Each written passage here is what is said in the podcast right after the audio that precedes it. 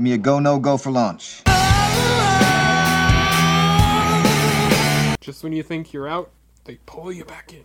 I was going to say something that was not true. I, I don't know why we do these. Let's make film history. We are go for launch. Welcome back, everybody, to the Almost Sideways podcast. This is episode 187. We're recording on Sunday, August 21st, 2022 at 3 p.m. Pacific time. I am Terry Plucknett. Joining me are Todd Plucknett and Zach Saltz. As always, how is it going, guys? Living the dream, as usual. Awesome, awesome. Been stressed out beyond belief. Well, yeah, you had your I don't know first week you. back to school this week. Yes, yes, and uh, you know, um, Tony Kornheiser once said that uh, when you hit 43, your fingers stop working, and uh, I think I'm learning that when you turn 35, pretty much everything stops working.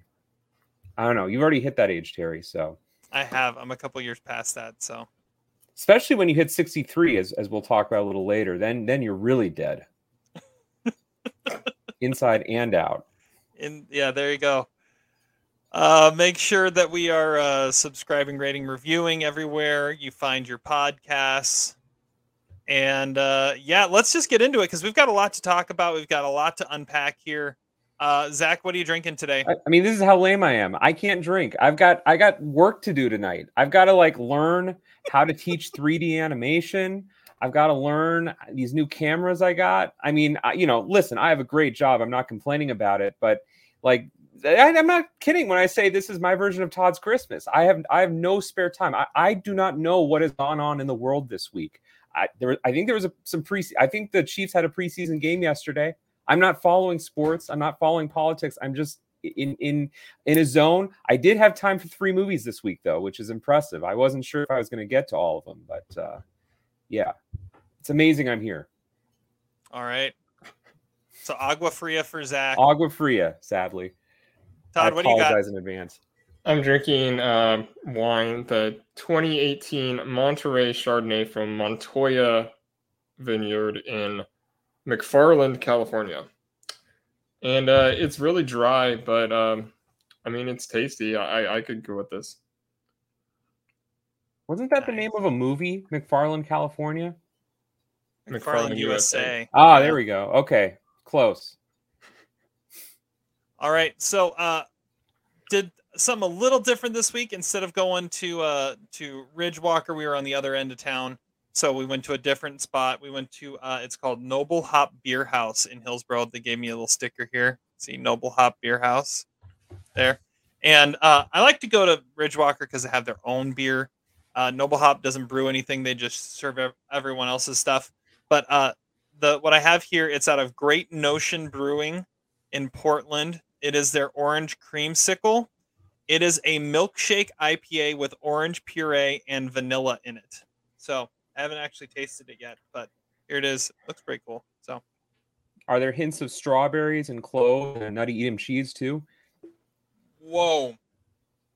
No, but very, very vanilla. And the or I mean it's it's a vanilla it's a vanilla creamsicle in a beer. That's really what it tastes like. Wow. I feel like that'd be There's- better as a dark beer. There's a lot of flavor there. Well, I had a, a like a tangerine creamsicle uh cider was it last week or the week before. This is a very different taste. You can taste you can taste the the creaminess to it. Like it said it's a milkshake IPA, you can taste that that piece of it and wow. There's a lot going on there. Okay, this is going to be fun. Okay. Uh well, let's talk about what we've been watching this week. And we are going to start today with Todd. All right. Well, first I want to say I did get to see Bodies, Bodies, Bodies yesterday. Ooh. Um, Nice. Yeah, um, my favorite part was definitely Aaron Rodgers. He was he's awesome in that movie. Um, but I don't know. I, I I wasn't a I wasn't a big fan of it. Like I, I like I know the Gen the whole Gen Z thing. You're supposed to like laugh at how stupid they are, but I was just annoyed most of the time. Like they're all so painful to be around, and uh, and the the ending I didn't I didn't think really worked. I mean, I saw that come that sort of thing coming all along, but the very last scene I thought was the exact same scene as the end of Men, which I, I thought just brought it all together. It was really weird. But yeah, I mean, I, I I was I'm in like two star range, but uh, it was it wasn't boring. I was just like I, I was just kind of annoyed. But The line that sounds the most like you that Pete Davidson says in that movie is when he gets the zucchini bread and goes, "Yum." Like that. That is totally something you would say in the way you would say it. Just throwing that out there. I suppose, and I may, may or may not have injured myself the way he does. Uh, not quite as extreme, but I have done that before. um, um, but uh, so, but the- the movie I want to talk about is one that I uh, is a indie uh, Independent Spirit Award screener I got called uh, Delia's Gone, directed by Robert Budreau, and it stars um, St- Stephan James, who is the the main character in If Beale Street Could Talk, but he plays Lewis, and he's his man. He has a intellectual disability kind of, and his sister uh, Delia is protective of him, but she's also like an alcoholic and a drug addict. And one night she turns up dead, and he is convinced that he must have done it, even though he doesn't remember. And they so he kind of has a short prison prison sentence. And then when he gets out, this other guy comes up to him and he's like, "There's more to her death than you know." And so he decides he's going to go and investigate the case on his own. Uh, while these two cops, played by Marisa Tomei and Paul Walter Hauser, are like trying to almost keep him out of trouble, like keeping an eye on him, but also they have like their own little secrets that are lurking in the background. Stephan James, it doesn't. Uh, he's a little off, but it kind of works. He has a really weird posture, but he's pretty lovable. It, it kind of makes it so he, he's doing like a sling blade kind of thing if he was like wrapped up in like Mystic River. Um, but it has the movie has this like really small town feel of these like indie movies recently, like Lost Girls or even like Sharp Objects or something like that. Like uh, there are a lot of these things that where it's like about something one thing very specific and uh, and it it makes a mystery around it. Uh, it kind of feels like a HBO miniseries packed into a 90 minute movie. It it, it I, I like that the filmmaker had the balls to actually make uh, like a 90 minute crime thriller that's really tight but also complete. It all it kind of almost feels like rushed because a, a lot of things are left un, unsolved about certain characters and like things just kind of fl- uh, flash by. I don't really know exactly uh, how to rate this, but uh, I mean, I it wraps it up in a way that's conventional, but it's staged in a way that's kind of hard to shake. So I'm I'm, I'm sitting at two and a half stars. I'm not like it's admirable, but uh, it, it is just sort of pretty conventional in the same way. Yeah, I've heard of that movie. It's playing here um, in my region. Um, this is a little off topic, but did you guys see IndieWire came out with they had, they did this thing called 90s Week, all I 90s saw movies nostalgia, and they came out with uh, all they asked all these celebrities and actors and directors their favorite 90s movies, and I thought Paul ha- Paul Walker Hauser's list was the best. He had Fargo number one, Toy Story two, The Matrix three, Pulp Fiction four, Hoop Dreams five. There was some really bad entries in this list, like the director of the instant classic Diane Keaton vehicle, uh, Mack and Rita. She named Stepmom as her favorite movie of the 90s, which is just awesome. Uh, but I really liked uh, Paul Walker Hauser's list. I, I've, I have more respect for him now because of that. All right. And and I it's Paul Walter. Yeah, Hauser. excuse me. Yeah, not Paul Walker Hauser. Not Paul Walker Hauser. Yeah, that's that's not it. They didn't ask Paul Walker. He's unfortunately deceased. It- This is true. Zach, what did you watch? Okay, I watched a documentary this week that I have right here. It is called The Lost Leonardo. Came out last Ooh, year. Yeah, I've heard of this one. So, um, and it is apparently fresh on Rotten Tomatoes. Uh, it tells, it, it chronicles um, the uh, kind of continuing drama of this painting allegedly done by Leonardo da Vinci called the Salvator Mundi. Uh, one of his apparently last paintings that has been cataloged in old records, but has never been able to actually be located. Uh, and so the movie kind of traced how these these basically collectors found it in a really random like New Orleans like storage facility in 2005 and then sent it to New York to have it both verified but also restored. And in the process of it getting restored, um, it was significantly uh, altered in many ways. Some, to, but had it not done that, it would have been really decrepit and it wouldn't look that great. Um, and it was all done with the purpose of trying to put the painting on the market, but also to be exhibited worldwide. And when, it was exhibited, it was a big kind of pr- press publicity blitz. Um, and the documentary kind of goes in, it has three separate parts. The first part is the the finding of the painting and its restoration, which I thought was really fascinating. The second part was its sale uh, at Christie's. And uh, no, Adam Sandler wasn't there, nor was KG, sadly, uh, but it did go for a very high amount. It went for $450 million. And uh, the final part, which in some ways was the most interesting, is chronicling who bought the painting, which was none, other than our good friend of this country, MBS, Mohammed bin Salman, Crown Prince of Saudi Arabia and uh, kind of the complicated global politics because when you're talking to a despotic you know tyrant like uh, mbs and you're trying to get him to display a, a work of classic art you know he's going to kind of like uh, make uh, conditions which are not always favorable or or uh, politically um, am- amiable um, I thought this was an interesting documentary. I know the art world is not interesting to everybody. It, it it's probably it's, it's an hour and 40 minutes. It drag a bit. I probably could have been like a 30 minute Vice feature. But the real reason I watched it is for one of the stars of this documentary, who is on the backside, none other than Pulitzer Prize winning critic Jerry Saltz, my uncle, who is prominently featured in this documentary because uh, there is a lot of skepticism about uh, whether this is an actual Leonardo da Vinci painting or not. And Uncle Jerry takes the side that it is most definitely not an authentic Leonardo da Vinci. He thinks, he even calls it a work of crap. Uh, and uh, goes into why it doesn't look at all like the Mona Lisa, and you know maybe it was done uh, by one of his students or something like that. But there's no way it's an actual Leonardo da Vinci, and and um, you know, in typical Saltz fashion, he brings the hot takes. He is ready for the, the, the unpopular opinions, and he's obviously the stick man of the movie. Um, in all reality, though, it's a three star movie. I recommend it. Probably more recommended if you're actually interested in the in the workings of the art world. Um, but uh, Uncle Jerry is obviously uh, the MVP of the movie.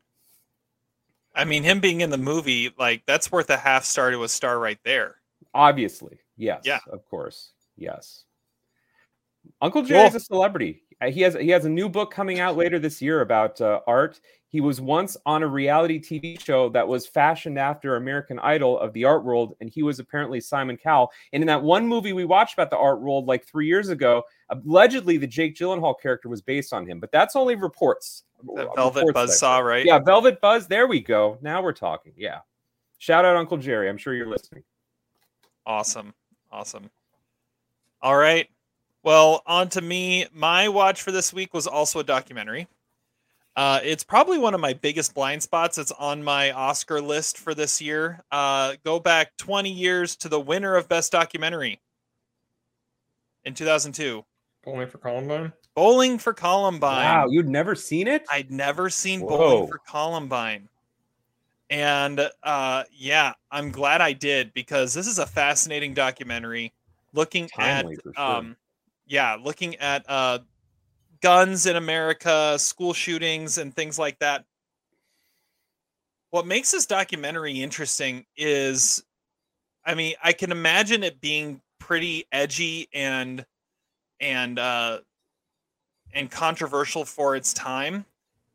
But the fascinating part of it is it's been 20 years and you can watch it now and it has the exact same impact I'm sure it did 20 years ago because so many of the questions uh, that Michael Moore asks in this documentary about why our country is so violent, why why we kill at such a great rate as in compared to other countries, are questions we're still asking ourselves. And I feel like he found some decent answers and has some pretty good proof for him in there. And nobody really wants to listen. So it, it's a fascinating look at our country and the trends that we have in our country and the politics that can motivate or demotivate whatever we want to be doing.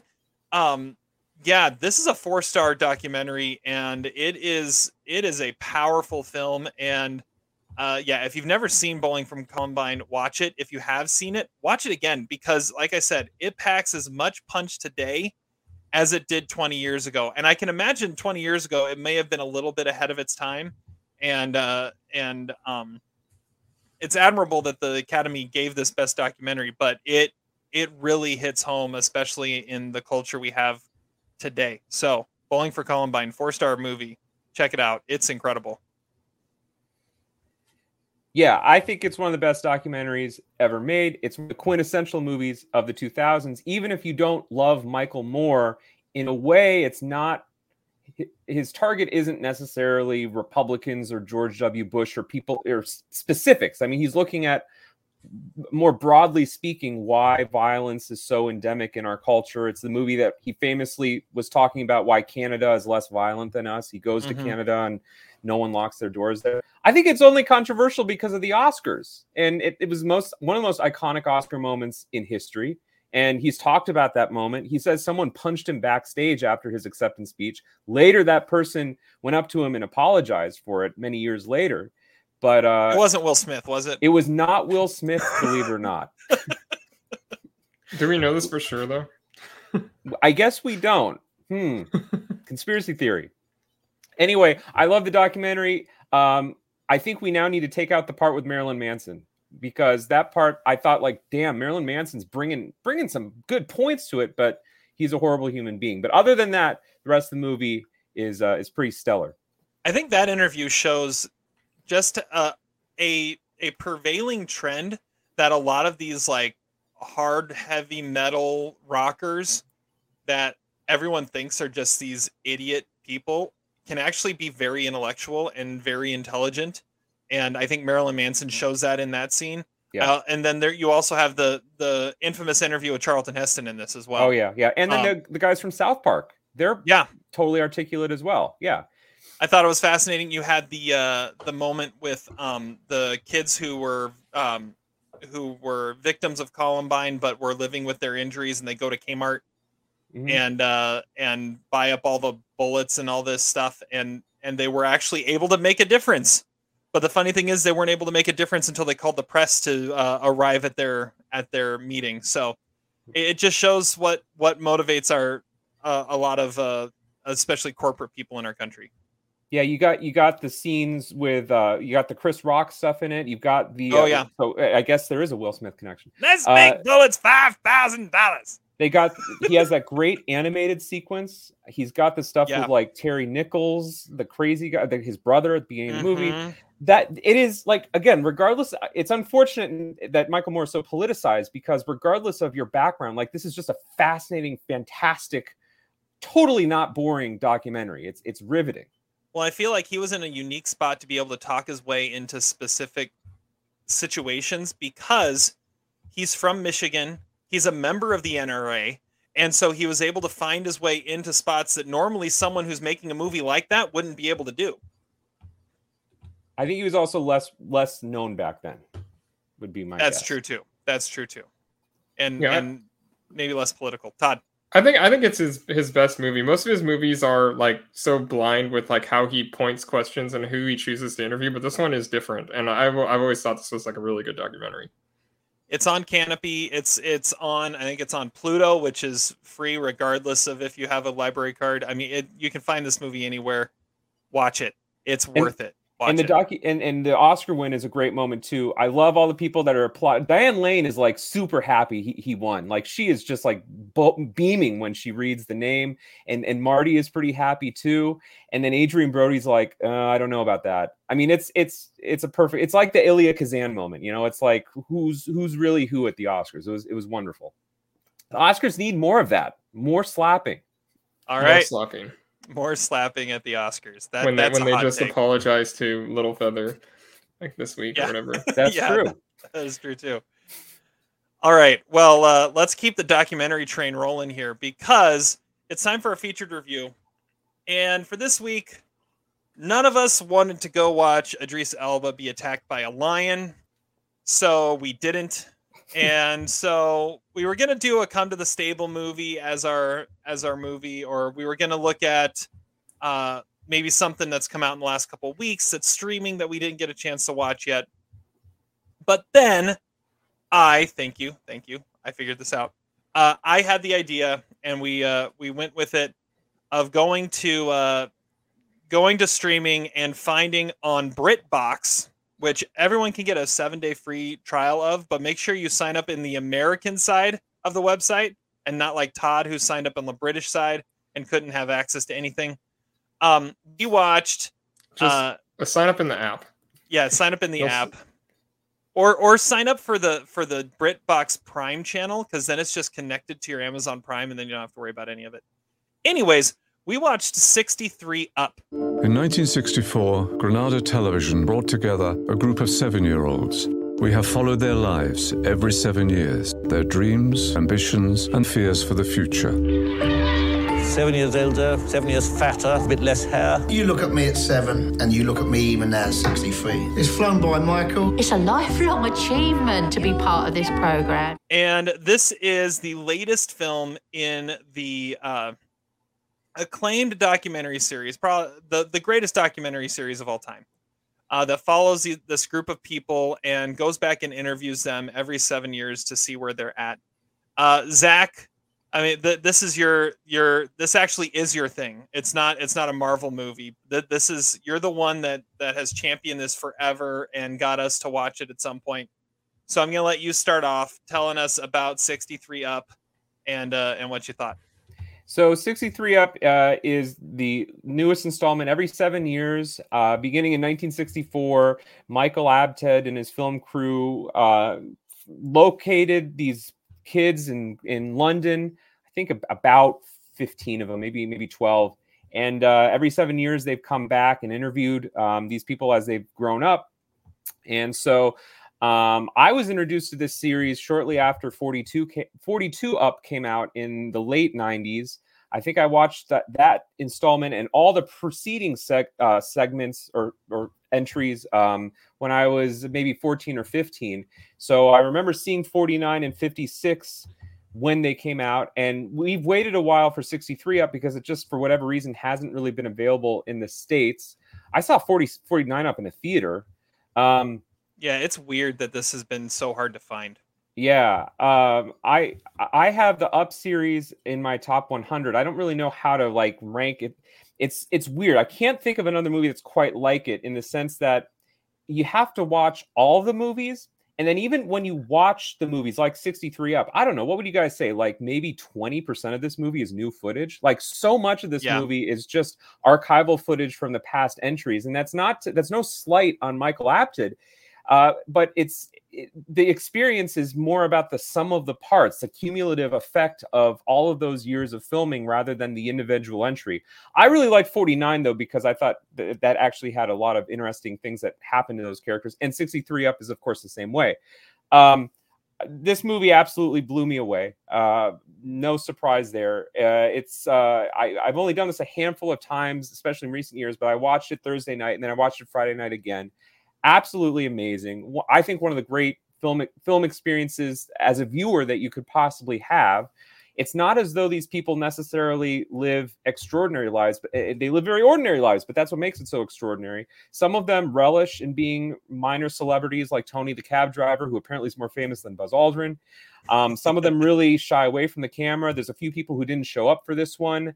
Um, I think one of my big takeaways was, uh, gosh, they're all old and fat, and they've got gray hair. Some of them have grandkids at this point. A lot of them are talking about retirement. Um, very bleak, you know. Some of them have, uh, some of them have parents that are still alive. I think Sue's parents are, are both alive, but a lot of them talk about family members who have died. Um, and I think it's fair enough. It's been three years since it officially came out to say that uh, there is even a death in in the series that's uh, pro- chronicled um, in this entry. And of course, Michael Apted, the director, uh, died within the last couple years. So the status of 70 up, I think, is very much unknown. So I think that's what made it made it as a viewing experience all the more poignant because this, in theory, could really be the last one. We have a character um, who just get got diagnosed with uh, a brain tumor, I believe, within the you know two weeks of uh, two weeks prior to getting interviewed. So you can kind of see how uh, he's really rattled about that. Um, I, I don't know where to start. I, I, I guess one of my my big takeaway was that uh, it's depressing getting old. It's sad seeing these people reflect on relative successes and failures in their life. It's interesting looking at all the all the archival footage, seeing the times in which they peaked, the ebbs and flows. Like for example, Tony, the, you know, he had to sell off a lot of his property because the endeavor that he was trying that he was trying his business endeavor in 56 up was was a failure. It's fascinating being able to kind of chart those things and see where people are kind of ending up in their lives. I guess that's maybe the point of it at the end of the day, the, to ask the question, you know, show me the child at seven and I'll show you the man. And I don't think there's a definitive answer because some of them absolutely are the same people that they were when they were seven years old. And they say as much. And then others of them are absolutely completely different that and, and are completely unpredictable. So again, it's just the, the joy of watching it um, it's so much more inter- interesting than a Marvel movie, so much more interesting than than commercial movies, and uh, you really do have to be there for all the movies, I think, to understand the cumulative effect. But uh, it, it, this was an amazing, amazing viewing experience. Uh, Todd, what do you think of this one? Yeah, I mean, I I'm a big fan of the series too. I I, I like this one. I this one's a lot more about reflection than in the than the previous movies. Like the last two or three had so much interview and it like drags it down a little bit, but like this one had a good balance, but it's not exactly the best. Like, I mean, I think 42 had the best balance of like archival and uh, and new footage, but obviously seven plus seven is unquestionably the best in the series. I I, w- I, I mm. think 70 up is possible, but the problem is that I don't know who would be willing to take it on because even uh, Michael's filmmaker son is dead too. So I, I honestly don't know who the the subjects of the movie would open up to again if, if it's not Michael or his family. But it's a it's a it's definitely a somber movie. Like 63 Up was uh was um was an experience to take in. I mean, I think it's not great, but I think it's pretty good. I'm I'm sitting more around three stars. But my favorite in the series has always been John. Like his pretentiousness and bluntness, I, I just think he's brilliant. He always looks like a really intelligent vampire, and he still does. and and the the one line that they always play is you know one grows so slowly that one never notices. And when you say that at like age seven you're just like i mean okay that guy that guy is on another level and he still is. I mean he, he's he's he's an amazing uh subject for a documentary. Yeah he he felt like he was like 45 when he was seven. I yeah. read the times and the tribune. But, but John is a perfect example of how the say that the saying is not true because even at 21 7 14 and 21 he's this like pretentious little fop with his you know suit and tie talking about how he's going to become a barrister. But i think in this one first of all he talks about how he voted against brexit which is in that's an interesting point that's brought up in several interviews. Yeah yeah i thought and that was interesting too. he's really his whole life now is is is giving to this charitable foundation to help bulgaria. And you know maybe it's maybe it's his presentation a little bit but like i, I mean I, th- I thought his trajectory especially over the last few episodes has been really interesting and, and, and unexpected uh, but it also speaks to someone with privilege. And of course a lot of the questions are about the class system. If you're born into wealth everybody understands that that gives you more opportunity. But I think for John, I think it's noble how he's used his opportunities in life for for charitable causes and helping others. Well, and he even left the series for a while and came yeah, back did. to promote his charity and his charitable uh, his charitable work.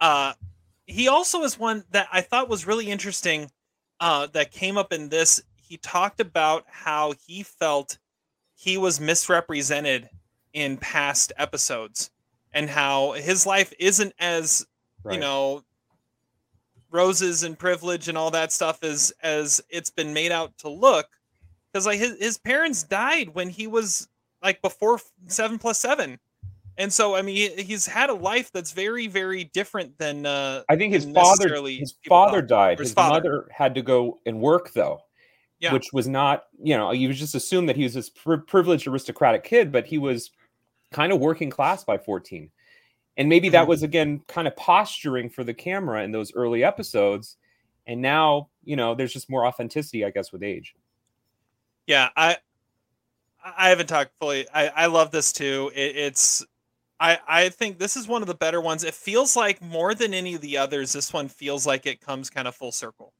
I, I felt watching it that it felt like it could be the last one, and and I think the people in it kind of felt that too. Um, and maybe it's because of where they're at in life. They're 63 years old. One of them was looking at, you know, what had had cancer and was looking at how he didn't know how much longer he was going to be around and there there was that that inevitability that kind of came out in it. Uh, another thing I thought was really interesting is I felt like they were much more conversational in this than in the past ones. Like I felt like they they like were talking to Michael Apted directly in this one a lot more. Like like you would hear them say, "I don't know, Michael. What I mean, what?" And like they brought up his name more than any other any other one, and I feel like it was it was this one almost felt more peer to peer than anything. And I mean, Michael Apted is only like was only like 16 years older than these guys. I mean, he wasn't there wasn't that big of an age gap, but once um and once you get older, you're kind of in the same stage in life. Um but yeah, I I thought it was I thought it was fascinating. My favorite um oh there's so many to say, but I've always liked Nicholas. Uh the uh the farm boy turned into a uh a nuclear physicist that goes to and studies and is a professor at the University of Wisconsin.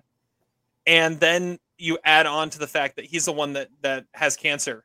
And so you're seeing him and he's always had an interesting outlook on life and he's always been very self-deprecating and and very um very self-aware. He knows who he is and he's not afraid to to see himself for all his faults but then to see him also contemplating his life as a whole because he knows that there might be some inevitability coming up i thought that was a fascinating interview in this one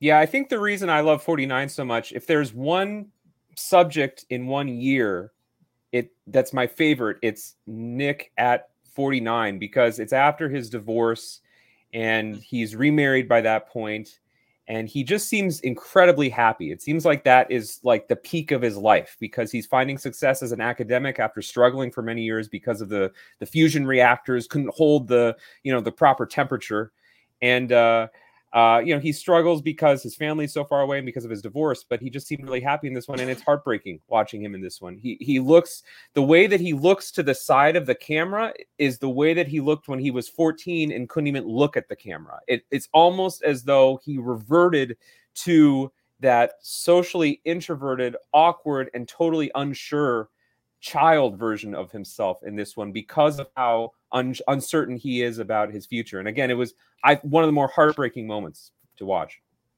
i also love how um, simon and paul still get together all the time and it feels like they use this opportunity to get together like to do the interview um, that that's always cool to see and the two of them work well together because neither of them like to talk much and mm-hmm. so you put the two of them together and they, they can bring it out of each other a little bit more i like those i, Yep. I really like them Paul's always been one of my favorite ones because he's talked. They didn't so much talk about it in this episode, but in in past episodes they talked about how he has dealt with depression, and he seems to have a really strong marriage with with his wife.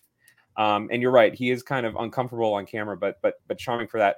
I don't know, but my favorite though is Tony. I mean, Tony is the exemplar of this series, and he begins every single uh, movie and he has so much energy. Although I do kind of doubt that he goes for jogs that often um, because of the way he looks. But uh, you know, he's the one that tells it like it is. Um, you know, his wife calls him out on cheating on him in that one episode. There is like, there's no BS with him. There, there's no pretension. There's no artificiality. He is the, the the way that he is.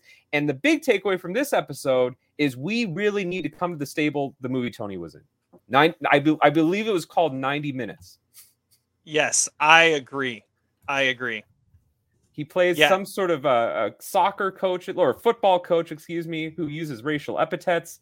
And uh, it was his big movie premiere or big big debut. I, not debut because he's done he's done other acting work. Yeah. But It was written and directed by Simon Baker. no, it, not the same Simon Baker. I think Are you I sure? looked it up. It was a Are you I- sure? it was a it's a different Simon Baker. I looked it up. Okay. Okay. Yeah, it's a different Simon Baker. Who also did the other movie he was in called Night Bus. That's interesting. Yeah, I think um of all the subjects, Tony is uh the best proof that the Show me a child at seven, and I'll show you the man. Yes. Like he he He's has not insane. changed. Yeah. He is the exact same person as he was when he was seven years old. And But, he's the um, one you know would do that until he dies. Like if, if they Mhm. kept doing these, he would still be part of it. I also Oh, yeah. feel I feel like Americans uh, he- there's he's not American but Americans maybe know that personality type more because he's so blue collar and so laid back and there again no pretension about him. The total opposite end of that spectrum when it comes to show me the child at 7 I'll show you the man is, is Neil.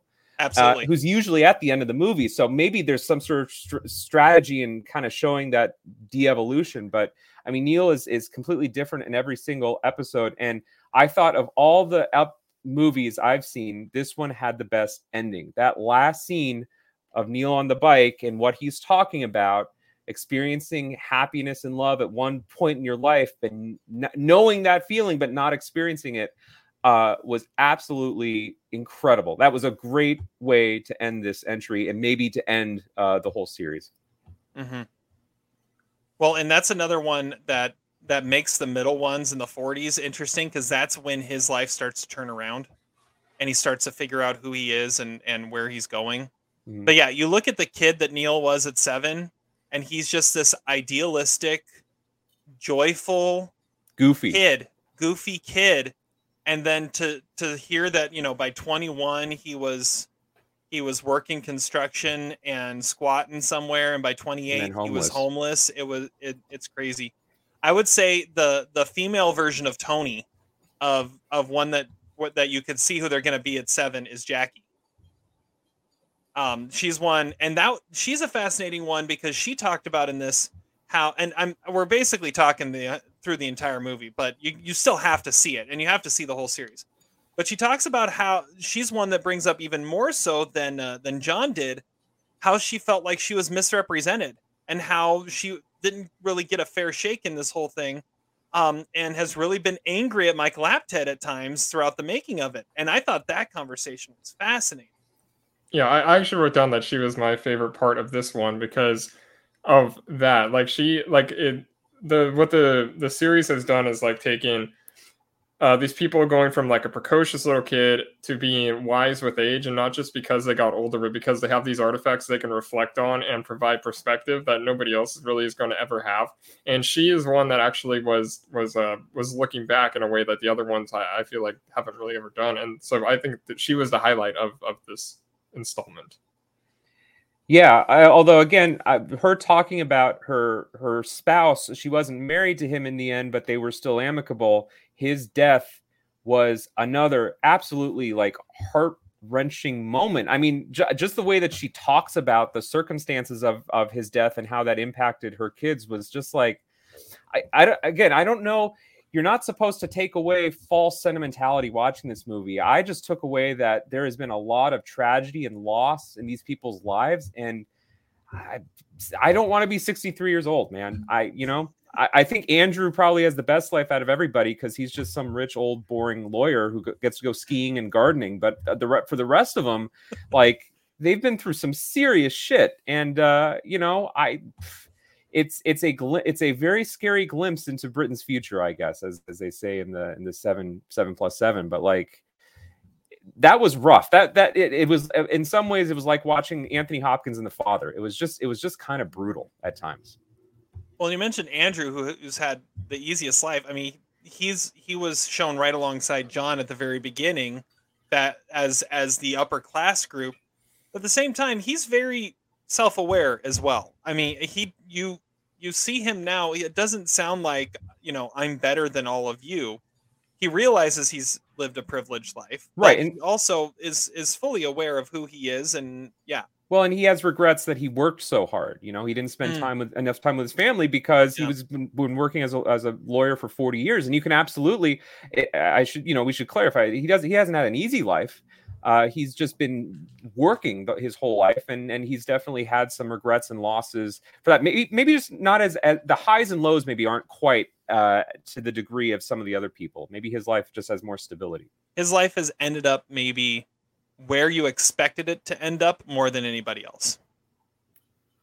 Yeah, one of my favorite other people. is, uh, I know we're talking about everyone. I really love Sue. I think Sue's life has been really fascinating. Uh, by the way, I always thought Sue at 35 was very attractive. Uh, and we can edit that out. Uh, I, I mean, like we're talking about peaks, but like I thought she was better looking at 35 and 42 than you know in her 20s. Anyway, um, I thought uh, you know her her life is really fascinating too. Uh, again, someone without any sort of like you got to think that for some of them it's got to be hard to open up to the camera but i've never sensed with sue that there was any sort of distance there like she just is totally authentic and i you know she's probably one one of the ones that makes you a little bit more optimistic coming away from the six from the 63 because she's in a happy relationship. She's actually reached a career sort of peak both her parents are alive. She talks about how she hasn't had a lot of tragedy in her life. Um, if there's one ta- if there's one person whose life maybe I'd want to have realistically without being a, an excessively rich lawyer, maybe it would be Sue. Yeah, she is an interesting one. Um, I read somewhere. Uh, so you're talking about Sue. Susie is one that we did not see, um, and I read somewhere that it was just like the wrong timing in her life, and that if uh, if Michael Apted had come along like two weeks later and asked her then, she would have said yes. Oh, it's interesting. So uh, I she's thought always hated doing it. She's talked about how it's really uncomfortable. yeah, it, it- it was something that it said that Michael Apted came by like two or three times, and she said, "This is just not the right time. Call again in a month." And she said, "If he would have called again in a month, I would have said yes, but he never did. He left me alone." And uh, and I, I wonder if she regrets that now, knowing that that was that was Apted's last last effort. Uh, I, one thing, I, knowing that this might have been the last one, and like Michael Apted, when it was released at um, at film festivals, even said this could be the last one, knowing he was starting to fail in health. And apparently, some of the people, some of the subjects I read, they they were interviewed later on, and they said they could tell that he was starting to fail in health. Um, he wasn't as sharp. He was forgetting things, things like that. But Charles hasn't been around since like what 21 up um the fact that they just ignore his existence now i kind of is kind of a bummer. I mean we don't know a ton about him but i would love to just see he's a part of this too. He decided again not to be a part of it. I will say though he probably has the most credits uh, of anyone on imdb because he's a television producer in britain. So Yeah, he's also threatened to sue Michael Apted. I think that's why he's not mentioned at all. oh interesting.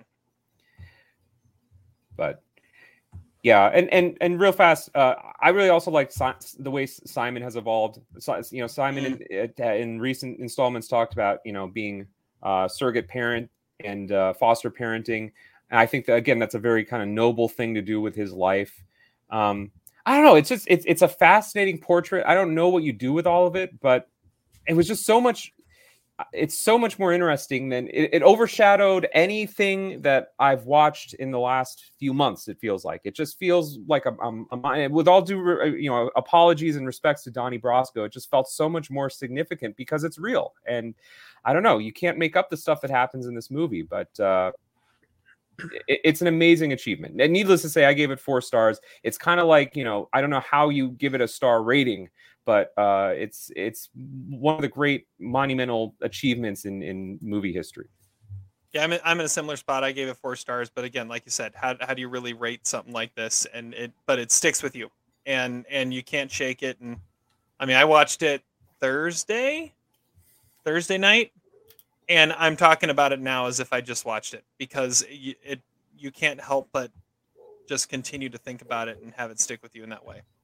So is this like top ten of 2019 for you guys, or are you considering this a, Yes. even a movie? It is, yeah, I'm considering it a movie. It's right. It's back half of my top ten. Yeah, I think I have it somewhere around five or six in in a loaded year. Mm-hmm. All right. Well, it is thrice approved. Like I said, it is available on BritBox. And if you don't want to subscribe to BritBox, you get a seven day free trial and you can watch this and then give it up. Or you can watch this and then you can watch the uh, the Agatha Christie miniseries starring Will Poulter that Hugh Laurie wrote and directed. Um, and then uh, and then cut it off. I, I I don't know about you guys, but I saw ads for that every time I opened IMDb for like two months before it came out. And why didn't they ask Evans? And uh, but it's only on BritBox, so I think I might still watch that before Thursday when I have to give it up. But all right, that is 63 up. Again, check out the whole series. It is definitely worth it. All right. Now to go for something completely different. We are we are going to deep dive a movie from 25 years ago that is I think a forgotten mob classic because I mean we you talk about all the great like mafia movies, Godfather, Goodfellas, all that stuff. Donnie Brasco never gets mentioned in that and it should because it is it is uh it, it's just as I wouldn't say just as good as those, but it is it belongs in the conversation for sure. He gave him his trust. You gotta get rid of that mustache and get yourself a pair of pants. Just, just like me. He loved him like a son. Nobody can touch you because I represent you. Keep your nose clean, follow the rules, be a good earner, and maybe one day when they open the books, you become a wise guy. I die with you, Donnie. So, this is what we're talking about for the rest of the podcast. And Zach, you are hosting trivia. Tell us uh, how, what we're doing, who's going first, all that stuff. All right, well, I think we're going to start with Terry. I, I, this is on Todd's top 100, not Terry's top 100, so I assume Yeah. he knows the movie a little better. Probably. So Todd can sign off. Okay, so uh, we have 11 Oh, wait, hold on. questions. Oh, Let me get rid of him. okay, there have we go. 11 questions for Donnie Brasco. Uh, I apologize in advance. I think recently my questions have been super hard, so I think I leaned more toward making them a little more accessible this time. I guess we'll see. Okay. Okay. First question: What is the month and year that this movie takes place? I, it, it, it takes place over a decent amount of time, I think, but I'm going to go. It's a oh, it's in the, the opening of the movie has a title. Oh, like October 1965. Uh, November 1978. Yeah. Okay. I can't give you credit for that. It's No, it's no, way yeah, past 65. Okay. Uh, as the movie opens, Lefty and Nikki are debating which two automobiles. Oh, uh, um, a Lincoln and a Cadillac. Correct for two points. Uh, okay, for four points. You owe me a Cadillac. Name Lefty's other four nicknames. Lefty Two Guns. Correct. Um, then it's like Lefty Guns, Correct. and then it's something. Oh, you're you're missing the best ones. Yeah. It's just isn't it just like two guns? Well, you just no, no, not two guns. The other two are half cock and horse cock. But you Ah, did get two points. I got two of them. How much is Lefty's vig? How much is his vig? Yes, I have no idea. three thousand dollars. Uh, what animal is on the TV Lefty is watching Christmas morning? It's a monkey. Hmm, I wrote down cheetah. Oh, it's a cheetah. Yeah. Okay. I was one. There might yeah. have been a monkey on there, but it was mostly a cheetah. What is the name of the boat? uh, left hand. Left hand is correct. Uh, It's like my said- name. Left left hand. Lefty says meeting the mob boss is like meeting who? It's like um me. Oh, it's uh. I want to say the Pope, but that's not it. I'll say it anyways. The Pope. Good guess. It's Mickey Mantle. Mickey that's right. What is the name on the matches that Sonny hands Lefty and later the name of the club in Miami? Uh, um. Oh, it's you- um. You guys should get this. Yeah, I know. Royal Crown, Uh, no, it's King's Court King's Court. Dang it. because you're Seattle fans. Come on. Yeah, shut up. Um, this was my favorite question. When are Joe's intimacy days? Hopefully you remember that scene. Um, it's uh Monday and Thursday. Monday, Wednesday, Friday. I'll give you a half No! point for that. Uh, Eat it. how much money does Joe get at the end of the movie from the FBI? Five hundred dollars. $500 is correct. And then last question. In Roger Ebert's TV review, he compared the relationship of Lefty and Donnie to the lead male characters in what 1996 film that I believe is thrice approved? Although I can double check. I'm Ooh. quite sure it is. Ooh. Yeah, double check before I answer. Uh, Yes, it is thrice approved. Although on our website it's set it's listed as 1997. If that makes any difference. So uh, it was released around this time. And he compared the relationship of the two ma- male leads Mhm. to the relationship of of the two male leads in this other movie. I will I will entertain interesting answers, even if you're not right. um It's a good movie. We have not deep deep dove it. I think it's come up a couple of times in conversation.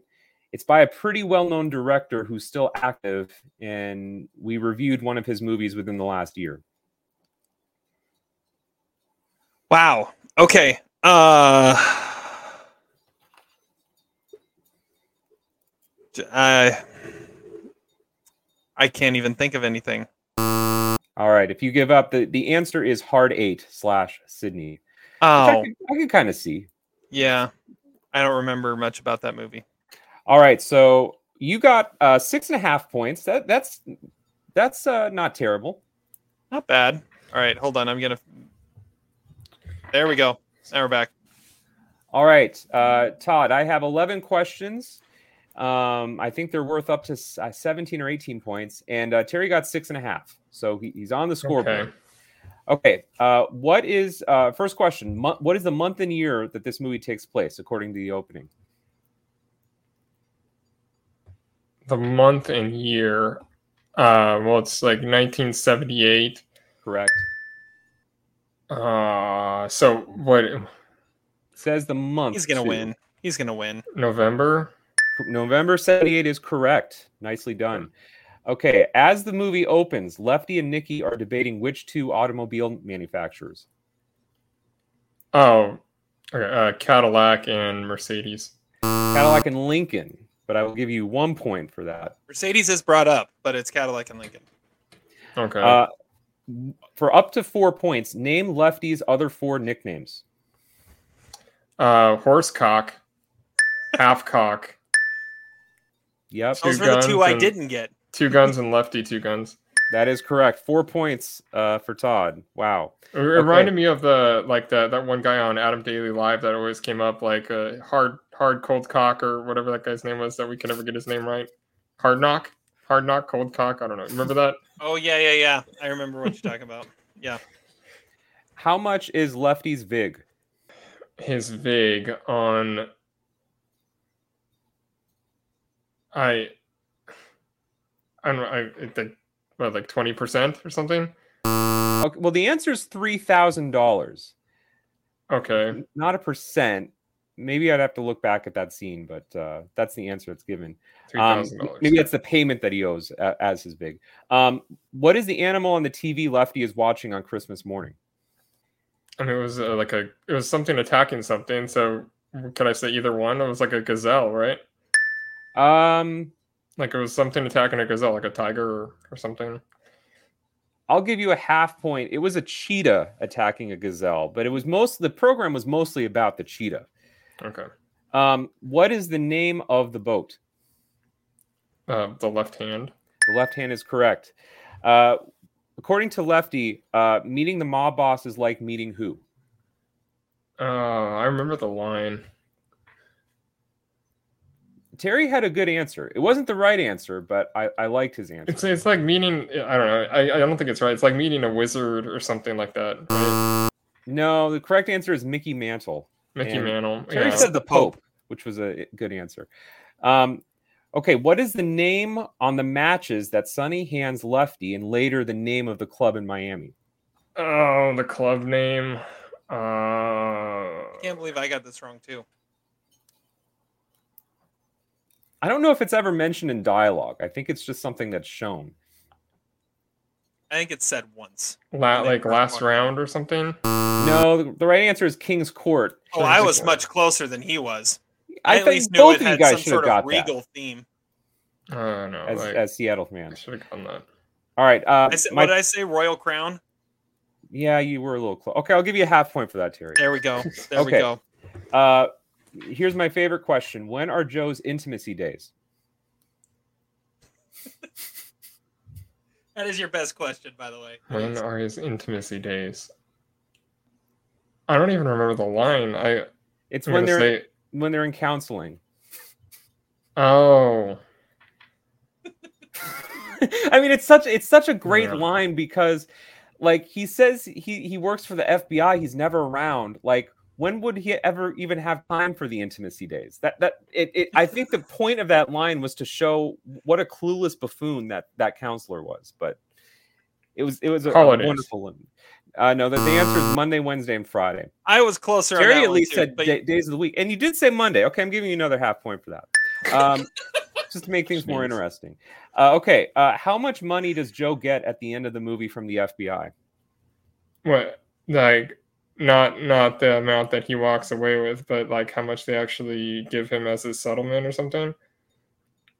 Um, Like It's like for ending his contract. Is that what how you're saying? much does he get from the FBI at the end of the movie? Like what in his the his, His his reward. reward. Yeah, he gets a reward for his. oh, it's some. It was small. It was like what, like ten thousand dollars or something. No, it was five hundred dollars. Oh, I knew it was small. Like I, I forgot it was that small. Okay. And then last question. In Roger Ebert's TV review, he compared the relationship of Lefty and Donnie to the lead male characters in what 1996 film? Slash it's a- ninety seven. Slash 97, because it says 97 on our website. It's a movie that's thrice approved and was by a director who's still active and a director who made a movie within the last year That we that we that we reviewed. Those lot were all the hints I got. 96, also 97. Technically a Um, ninety seven release, but was first seen in ninety six. Did you get this right? No. No. I've had and It's a movie so this with two this titles. movie's thrice approved. Yes. We've we've with mentioned it a couple times. We don't talk about it often. The director is probably more well known than the movie. It was his first movie. It has It two was his titles. first movie. Oh, Sydney. That is correct. I'm sorry, we were looking for Hard Eight. Oh yeah, that's that's true Wow. too. So it actually got kind of close toward the end, but I have Todd winning eight and a half to seven and a half. Um, but uh, Monday is definitely an intimacy day. Can't can't forget about that. okay. All right. So what was the final score? Questions. Eight and a half to seven and a half. Todd won. Todd won. Okay. Even what you, what I got an extra like point and a half You got for how it- badly you got an extra certain po- questions. extra full point. Yes, Full I don't know if that was totally fair or not, but it did make I it just more knew interesting. Lefty's names. Like The I, Lefty's I don't feel like I should have gotten that many points for that. I, I got two of the four. I got I got what what lefty guns and lefty two guns. But you should lose a point for not getting the more funny ones. It's You, true. you didn't say horsecock. You said you know two hands is not interesting. Two guns Yeah. is not interesting. Yeah. All right. Well, Todd, you recommended this. Uh, tell us about Donnie Brasco and your experience with it and what makes it so great. Well, the reason why I wanted to do it, other than the fact that it's an amazing movie, I think I have like eight mob movies in my top 100. This is one of them. But uh, it was because Anne Heche has uh, passed away, and I had noticed on Google TV that the number two trending movie was Donnie Brasco, and which would only mean that people sought this movie up because it's probably the most famous movie she was ever in. Uh, and I've always loved this movie. Like I think Terry and I watched this for the first time together, and we both were just like, "Did we just like discover an un- uncovered gem or something?" Because like we had never heard of this movie. No one ever talks about this movie, and it is fantastic. Johnny Depp, which I think it is his his pinnacle. This is the best acting he's ever done. Is in this movie the furthest step out that he's ever done, and you have Al Pacino absolutely in his element. You, you could say that this movie is sort of Goodfellas, but I don't think it is. Like on on the surface, okay, but like Goodfellas is about like getting integrated into the mob by some by the people who like live that shit. You know, like like uh, uh, Henry Hill is getting integrated by you know Tommy. Like that that is his life. But like for this, it's like Lefty is different because Lefty is somebody who respects it. Like he, he's he doesn't have a death wish. He has a he has a code. Like uh, he he takes it very seriously. He lives the life because that's the life that he thinks that he needs to be living. If anything, I think the Irishman takes from Donnie Brasco more than Donnie Brasco takes from any other movie. It's more like a Newman Redford collaboration than a typical mob movie. I or like in in some ways, I guess Fredo when he's in my uh, when in, in Vegas is like Richie in in in Miami, like com- kind of fucking everything up, like but being likably incompetent. That'd be the closest thing I can I can think of. That, but I love Donnie Brasco. Joseph Pistone, he's a, he's an FBI agent, goes undercover with the mob. Uh, that's basically the the plot of the movie, and it. Uh, I think it works. I think uh, every beat of this movie works, and it is directed by Mike Newell, who had never really did something like this uh, before or after. I think he did some like Harry Potter movies or something, and he did like Four Weddings and a Funeral. This is not uh, the the kind of movie you would expect him to make, which is why it probably is a lot different than most any other mob movie uh, in you know at least modern mob movie, and uh, it's fantastic. Yeah, I don't know where it ranks in my top 100. I forget where it was, but it, it absolutely deserves whatever spot it's in. So yeah, since Donnie Brasco, he directed Pushing Tin. He directed some episodes of The Adventures of Young Indiana Jones, uh, Mona Lisa Smile, Harry Potter and the Goblet of Fire, Love in the Time of Cholera, Prince of Persia with Jake Gyllenhaal, uh, Great Expectations, and um, the Guernsey Literary and Potato Peel Pie Society. What? That's on the table. That is that is a thing that he directed. Um, yeah. Guernsey. This movie won Oscar nomination, Best Adapted Screenplay, which I think is interesting because it is a very tight screenplay, but that is not the kind of nomination that you get as your only nomination. So um, we could talk about that later, strange. I guess. Yeah, I was going to mention that that it wasn't completely ignored because it did get the the uh, the Oscar nomination there. Uh, Todd, it ranks number sixty nine in your top 100. There we go. Ka-ching. Nice. Um, let's see here. Right, uh, it's in between Skyfall and Five Graves to Cairo. Sounds wow. like my top 100. uh, yeah. Um, like Todd said, I I watched it right right at the same time he did. Uh, I've always I've always loved it. I watched it this time as it was getting started. I'm like, is this gonna hold up? Because it's been a long time since I've watched this. But it as it as it moves along and as the relationship between Donnie and Lefty really develops, um, it, it it's such an undeniably great great film and great performances and it's interesting to see see faces in this that you look at now and you're like oh hey like like Zeljko Ivanek as his FBI handler. I was just like, dude, that guy, that guy's in this, and uh, he he's great in it. And uh, just random little part. Gretchen Mol is has a tiny little part. She's gone on to do some some stuff. Uh, it Tim it's Blake interesting. Nelson. What? Oh, Tim Tim, Blake Blake Nelson. Nelson, and and of course Giamatti, which I'm sure will be mentioned later. Uh, but yeah, it, it's it's always great to see stuff like that. Um, but yeah, it, it it took a it took a little while to get into it and get going, but once it I did, I was like, okay, that's that's why this is a great movie.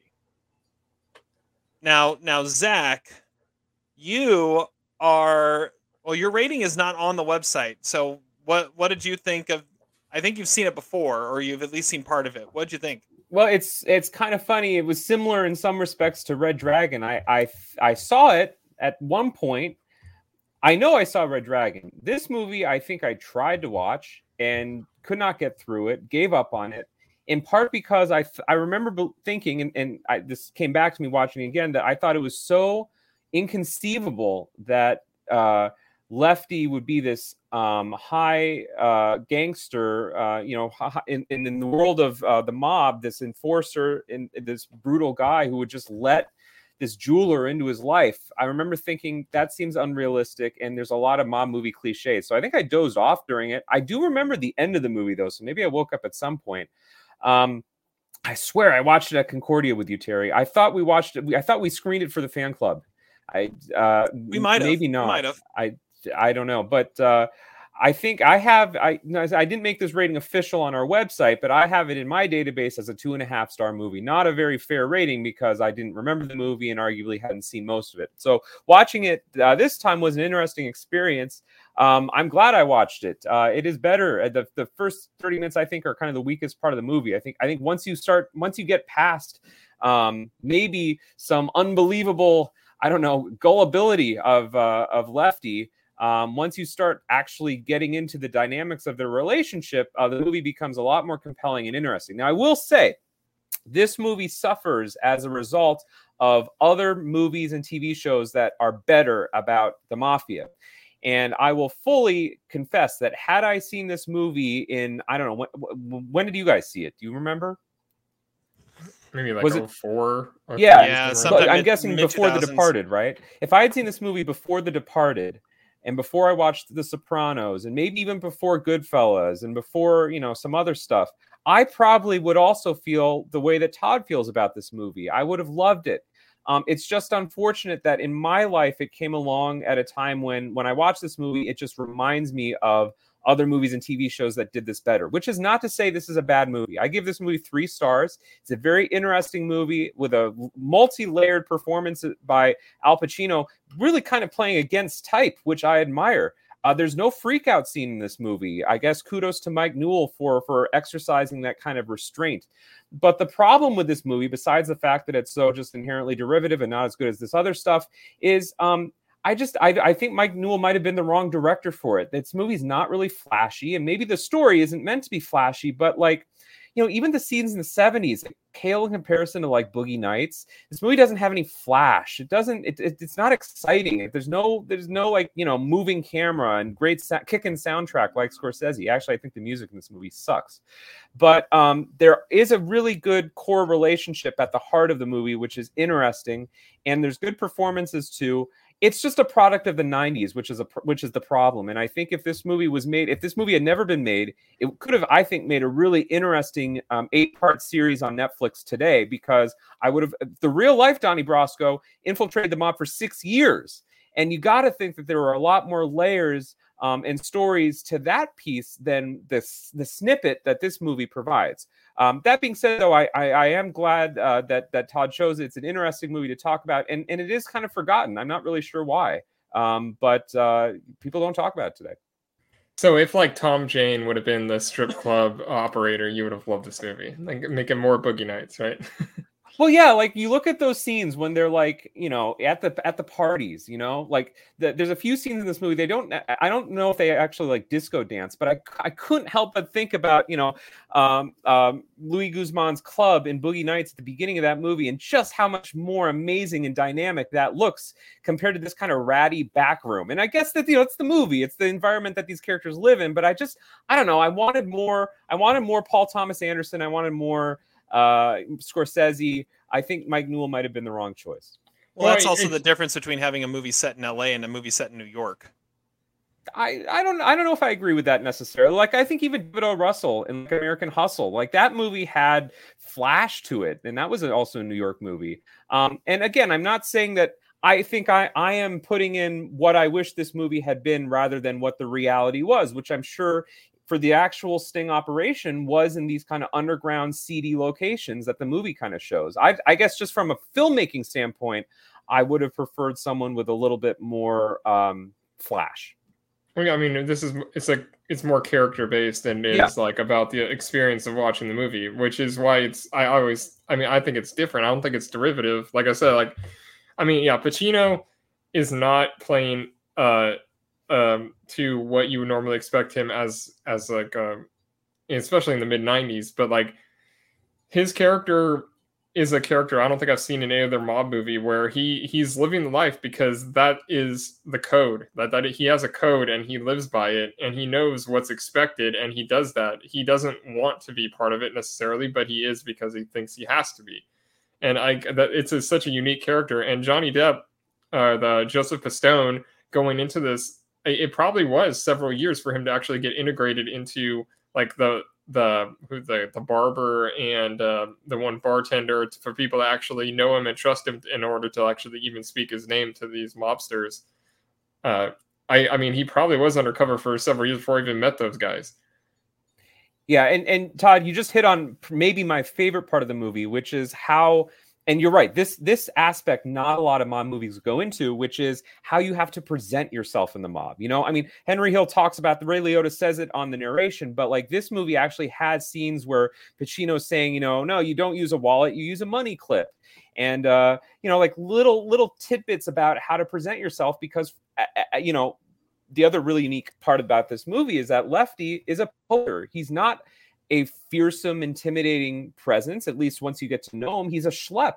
Like he's kind of a loser. Uh, the other gangsters make fun of him. That's why they buy him a lion. You know, they're they're pulling practical jokes on him, and that's what makes him in in a way a seductive sort of personality type. When you see Al Pacino, you think Ricky Roma, but the truth is, Lefty is more Shelley the Machine. Like he's just kind of sad and mopey and depressing, and like you feel you feel sympathy for him, which is what seduces the Donnie Brasco character. That element of the movie and the how to live your life posturing as a mobster were the best parts of the movie for me watching it. That's what I find interesting about it too. Is I mean, you took Michael Corleone and made him a schlep in the mafia, and and then and this is where I think it separates itself from from something like The Departed, and partially because it's a true story, is that you have Donnie Brasco coming along and just and eclipsing him and passing him, and then and so you have almost this almost this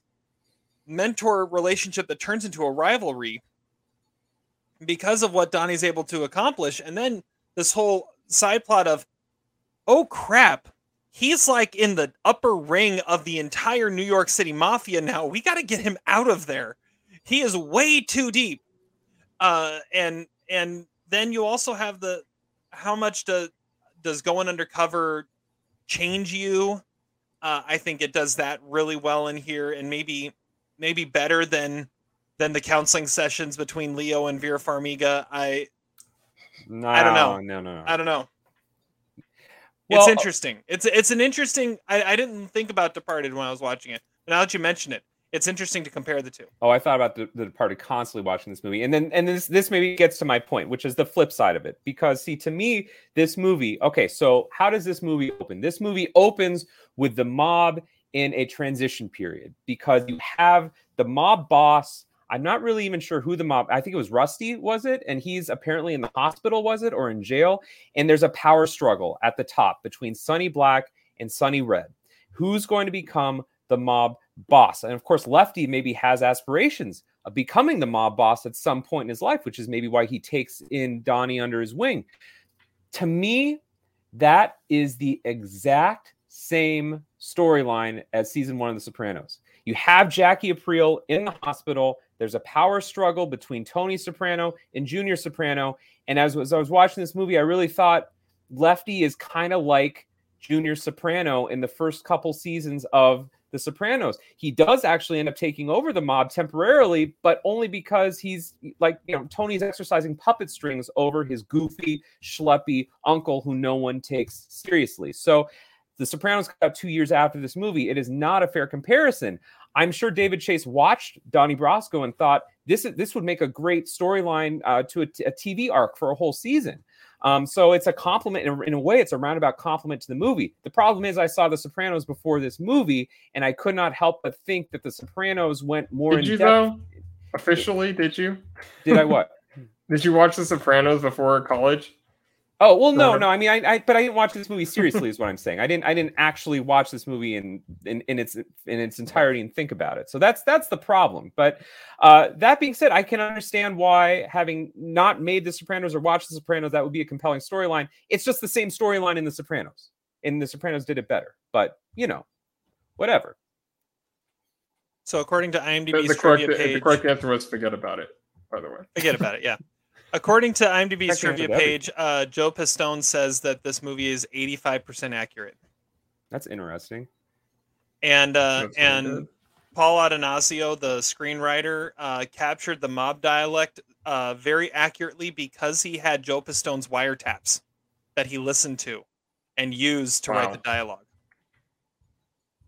So he the Paul Ad- Attanasio hasn't done a whole lot, right? Like he's uh, He, he wrote a quiz critic. show, but I think yeah, it looks like he's got six credits, uh, six movie credits, two Oscar nominations. That's not that's not normal.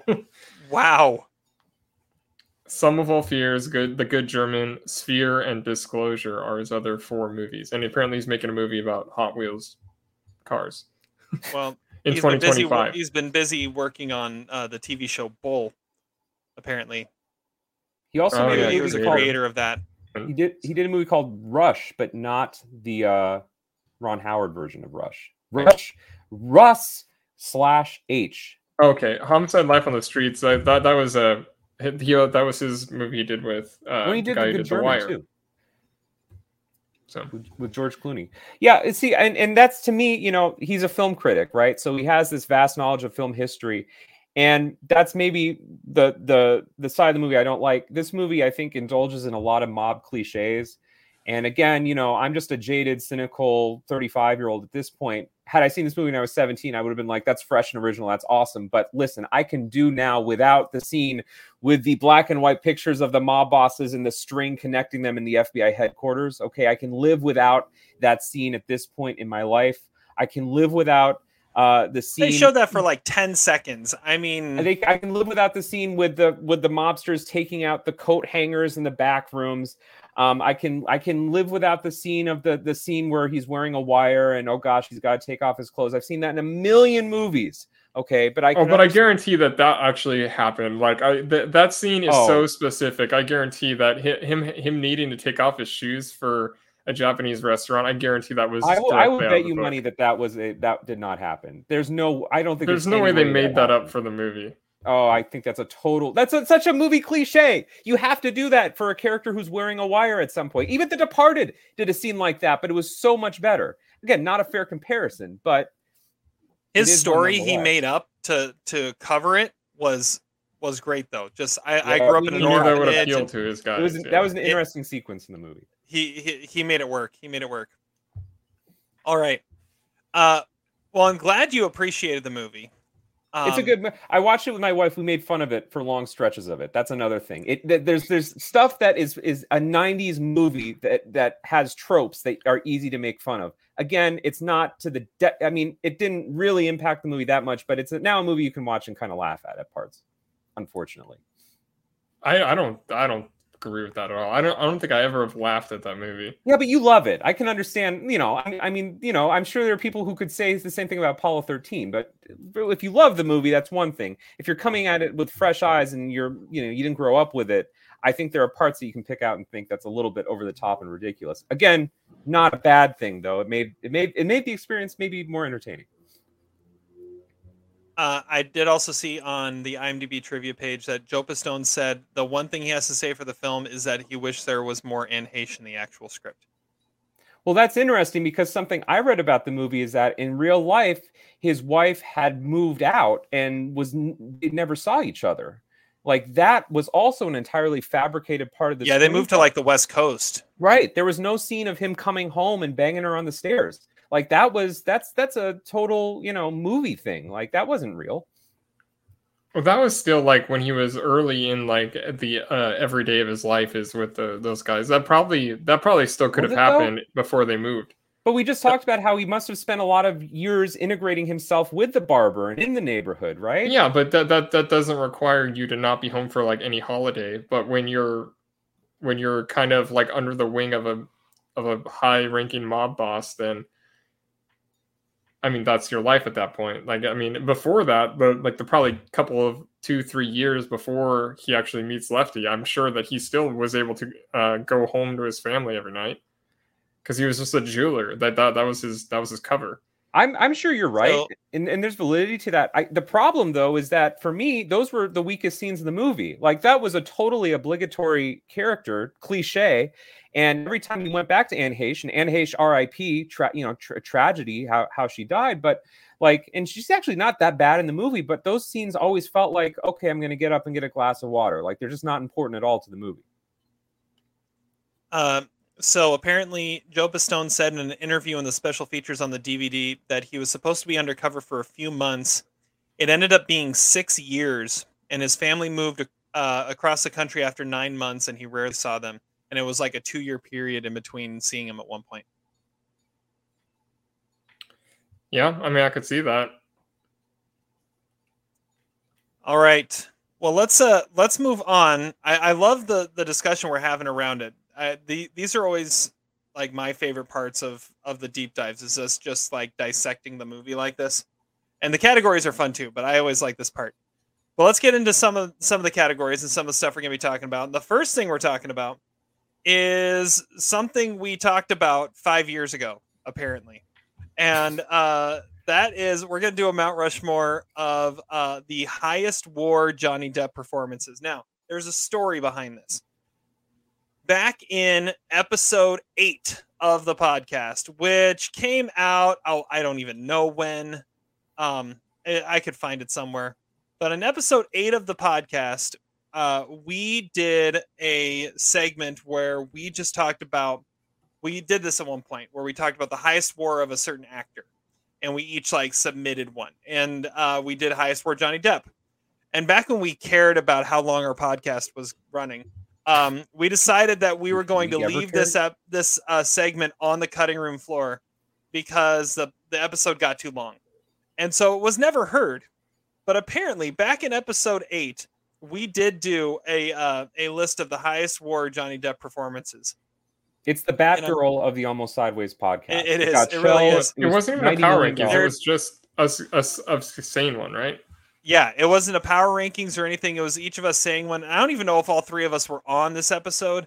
Uh, it came out on uh, uh, November 14th, 2017. So almost five years ago.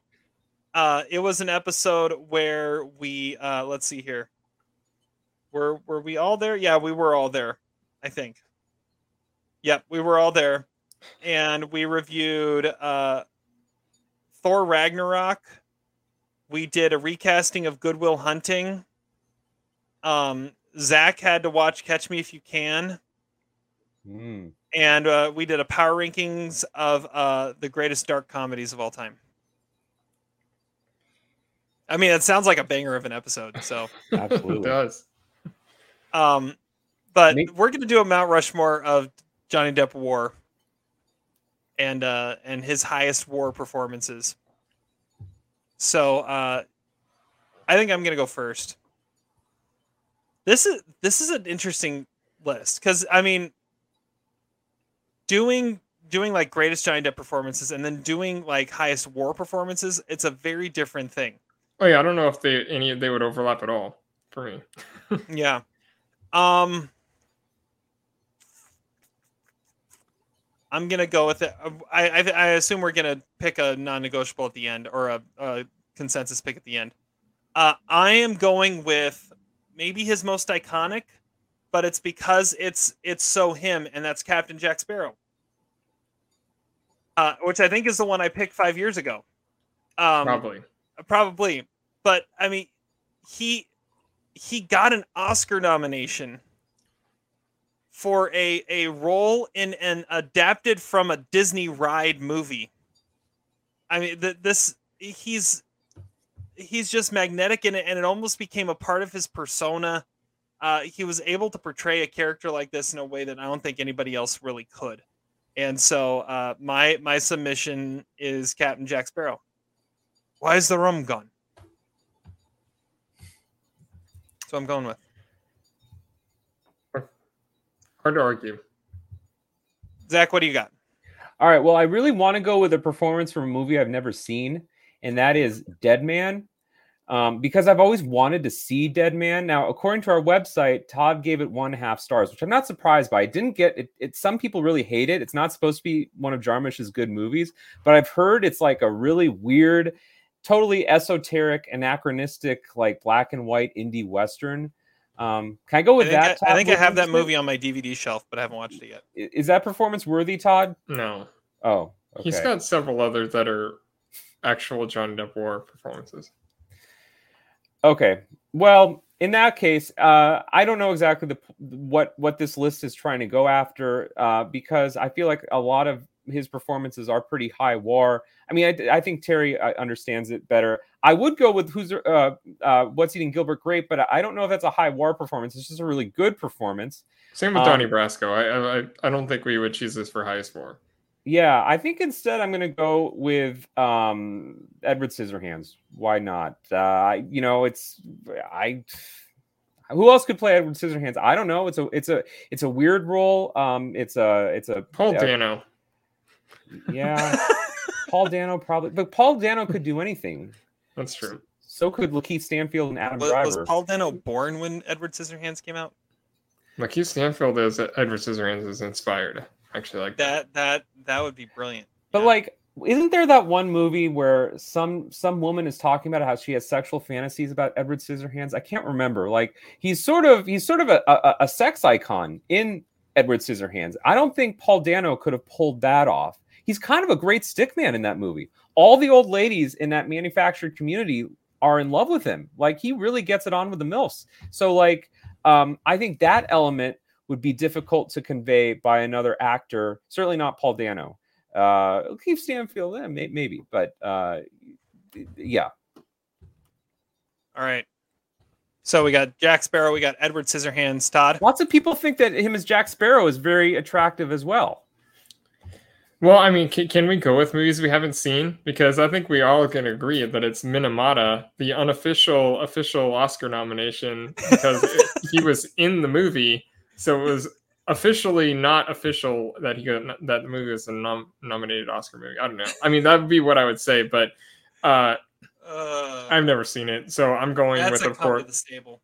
I'm of course going with Rango because, I mean, he looks like an iguana, kind of. I mean, I, I don't I don't know who else could. It, it's like wh- when we did this for um for Jack Black. It's like, of course, it's Kung Fu Panda because he looks like a panda, he sounds like a panda, he acts like a panda. I think Johnny Depp kind of acts like a lizard, and uh, Rango I think is perfect. It's I mean, there's no one else that could have done that. You know what's really fun is to look at his IMDb uh, credits, and you realize that Paul Dano actually could have played all of these roles. Like he could have also been Ed Wood. He could have also been Alice in Wonderland. He could have also been um, Finding Neverland. Maybe Paul Dano is just the the uh, you know, reincarnated Johnny Depp. I always like uh on my article about uh, the future of Hollywood leading men and women. I said that was Anton Yelchin. I, I thought he was the next Johnny Depp, which I think he could have done a lot of this stuff too. Mm, yeah. One thing I noticed looking at Johnny Depp's filmography, uh, I think Johnny Depp may have set a record for playing the most titular characters. I think that's actually a thing. Yeah. I mean, because because we we've got a couple, we've got Edward Scissorhands, we've got Rango, we've got Donnie Brasco, Gilbert Don Juan Grape, DeMarco. Ed Don Wood. Juan DeMarco, Ed Wood, Sweeney Todd, um, Crybaby. Um, I mean, you not can, Alice in Wonderland. not Alice in Wonderland, but a ridiculous amount of of titular characters. Can I just say something? I've never liked Johnny Depp because he took away two Academy Award nominations from Paul Giamatti, his co-star in Donnie Brasco. I, I've always, I've always felt like that was, uh, you know, something irritating. Mortdecai. Apparently, he that was the character's name. Yeah, I forgot about Mortdecai. So what you're saying in 04 and what what other one? 03? Oh, three, yeah. Well, he I don't think nominated he for was the one American that took away. That would like yeah, but Jude Law took that nomination. Like he had no business getting nominated for that. I mean, I will admit it was, it, you know, sideways. He would, should have, would have. American Splendor was a little less likely. It wasn't really a big Oscar push, but I've, I, I've never sat well with either of those Oscar nominations for Johnny Depp. Those were total populist decisions to try to bring in audiences to the show. All right, we got to come up with a consensus here for the fourth pick. I I'm I'm thinking Ed Wood. That's the one I, I I'll uh, Yeah, that was the other one I was thinking of too. I was gonna say Ed Wood too. Yeah. okay. How I have we not deep fair. dive Ed Wood? That's a great. We all love that movie, right? Oh, we could next year. No, two years. No, two years. two years when it's 30 years old. I was thinking Ed Wood. The other one I was thinking was Sweeney Todd. I think I think he's pretty he's pretty magnetic in that, and he he carries a persona in that movie that that few people can. But we gotta agree, if if he wasn't in Minamata, we would not know what that movie was, and it would. Oh not no, not at all. In a top five uh, fan favorite movies of 2021. I I, th- I I feel like that's a that's like a a cager where and if it wasn't for Johnny Depp being in it, it would have never even been made. I would say, like, like Cage's filmography, there's some ones in there that no one has ever heard of, uh, and probably shouldn't ever approach. well, he he had his run with Kevin Smith. that probably doesn't help some of the like he was in Yoga Hosers, right? Oh yeah. He, he was playing that same character he did in Tusk. And uh, I don't know. Yeah, he's he's got he's got some gems in there. All right. Let's uh let's recast this. Uh so recasting now Donnie Brasco starting with the uh the titular alias Joe Pistone slash Donnie Brasco would be played by who Todd? Well, I have two written down. One is like the serious pick, and one is the one that I would actually want to see. Uh, the serious pick is Jamie Bell. I, I, I think it's he's in the right range. I, I think he, he could do he could do that kind of thing. But uh, the one that I want to see is Jim Cummings because I mean he's a friend of the podcast, and I think that seeing him, I I mean he's played cops, but I think him as an FBI guy.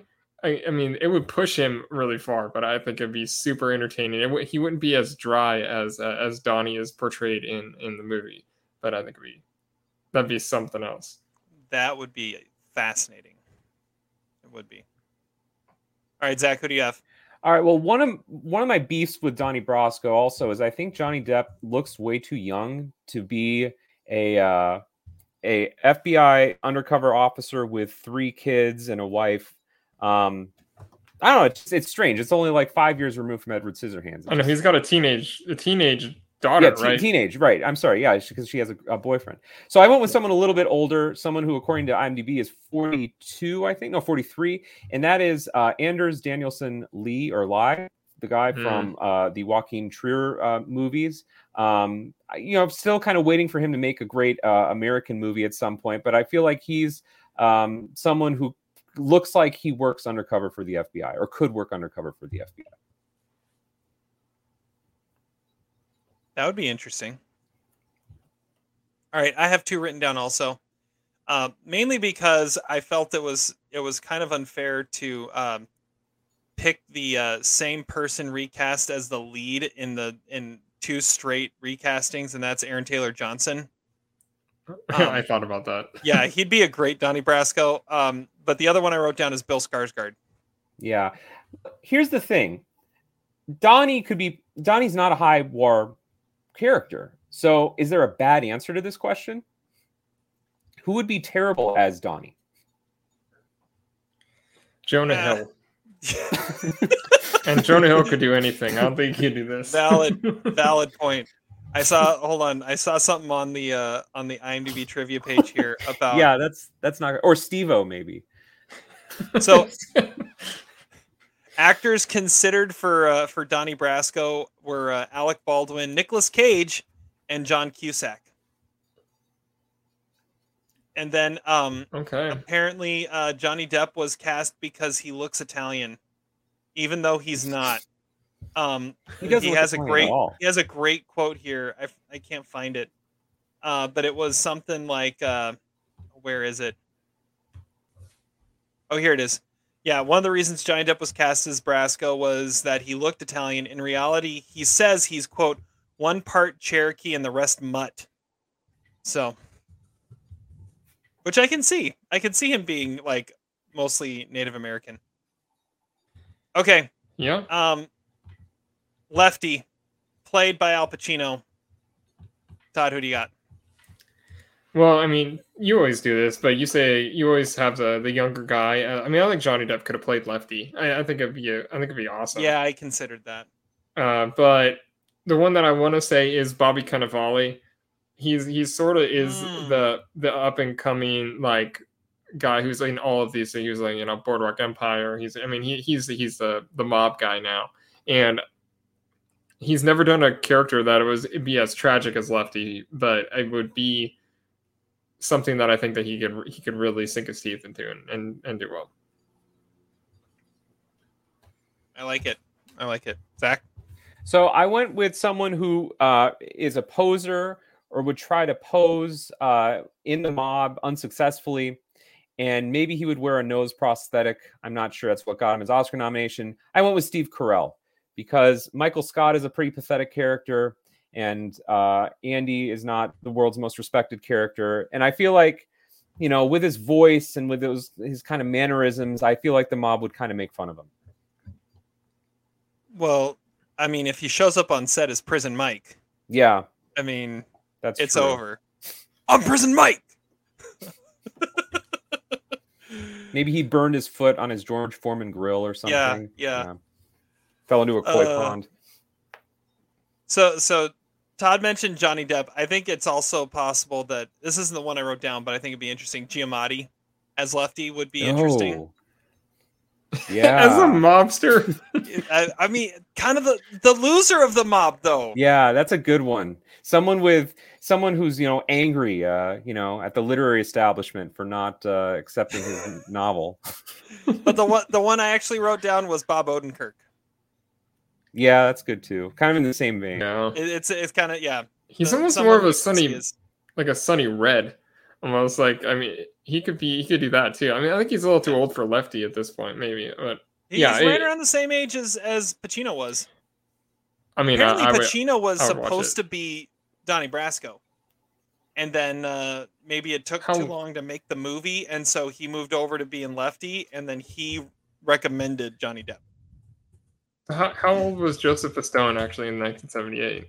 That is a good question.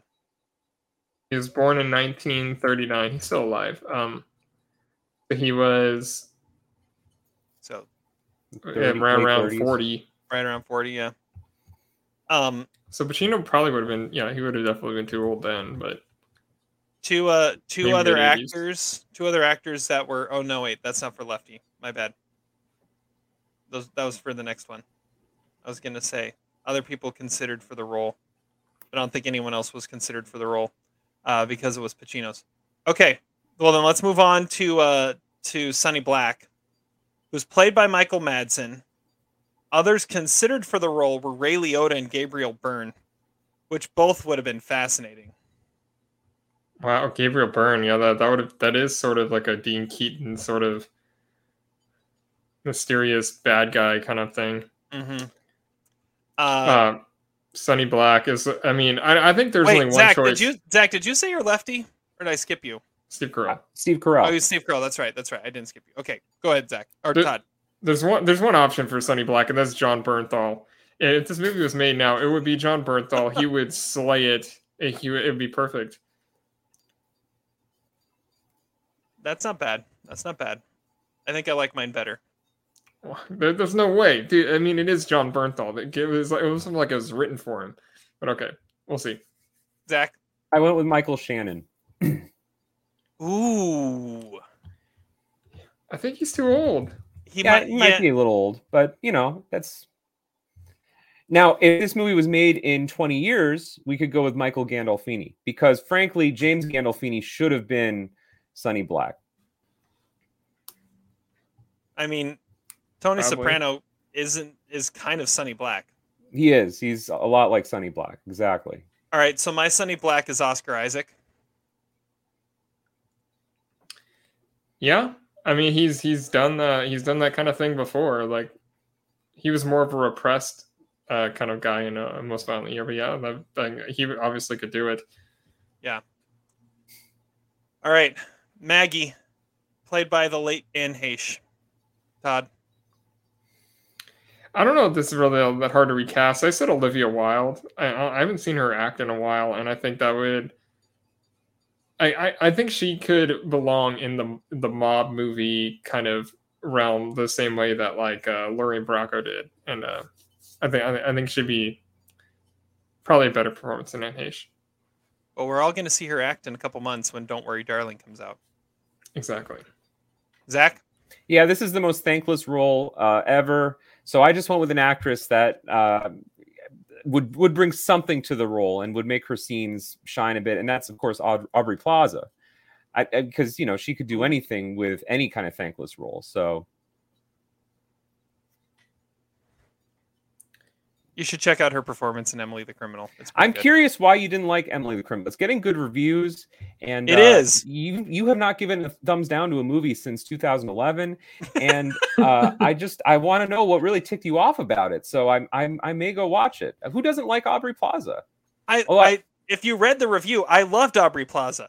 The the the script is just kind of eh. Like the story isn't isn't there to support her performance. So- Okay. So Terry wouldn't like the that movie. What was it called? Black something that Yeah, I Black Bear. Black Yeah, Bear? Terry Black needs to watch it to because Todd loves it. I hated it. That's that's what Terry really needs to watch.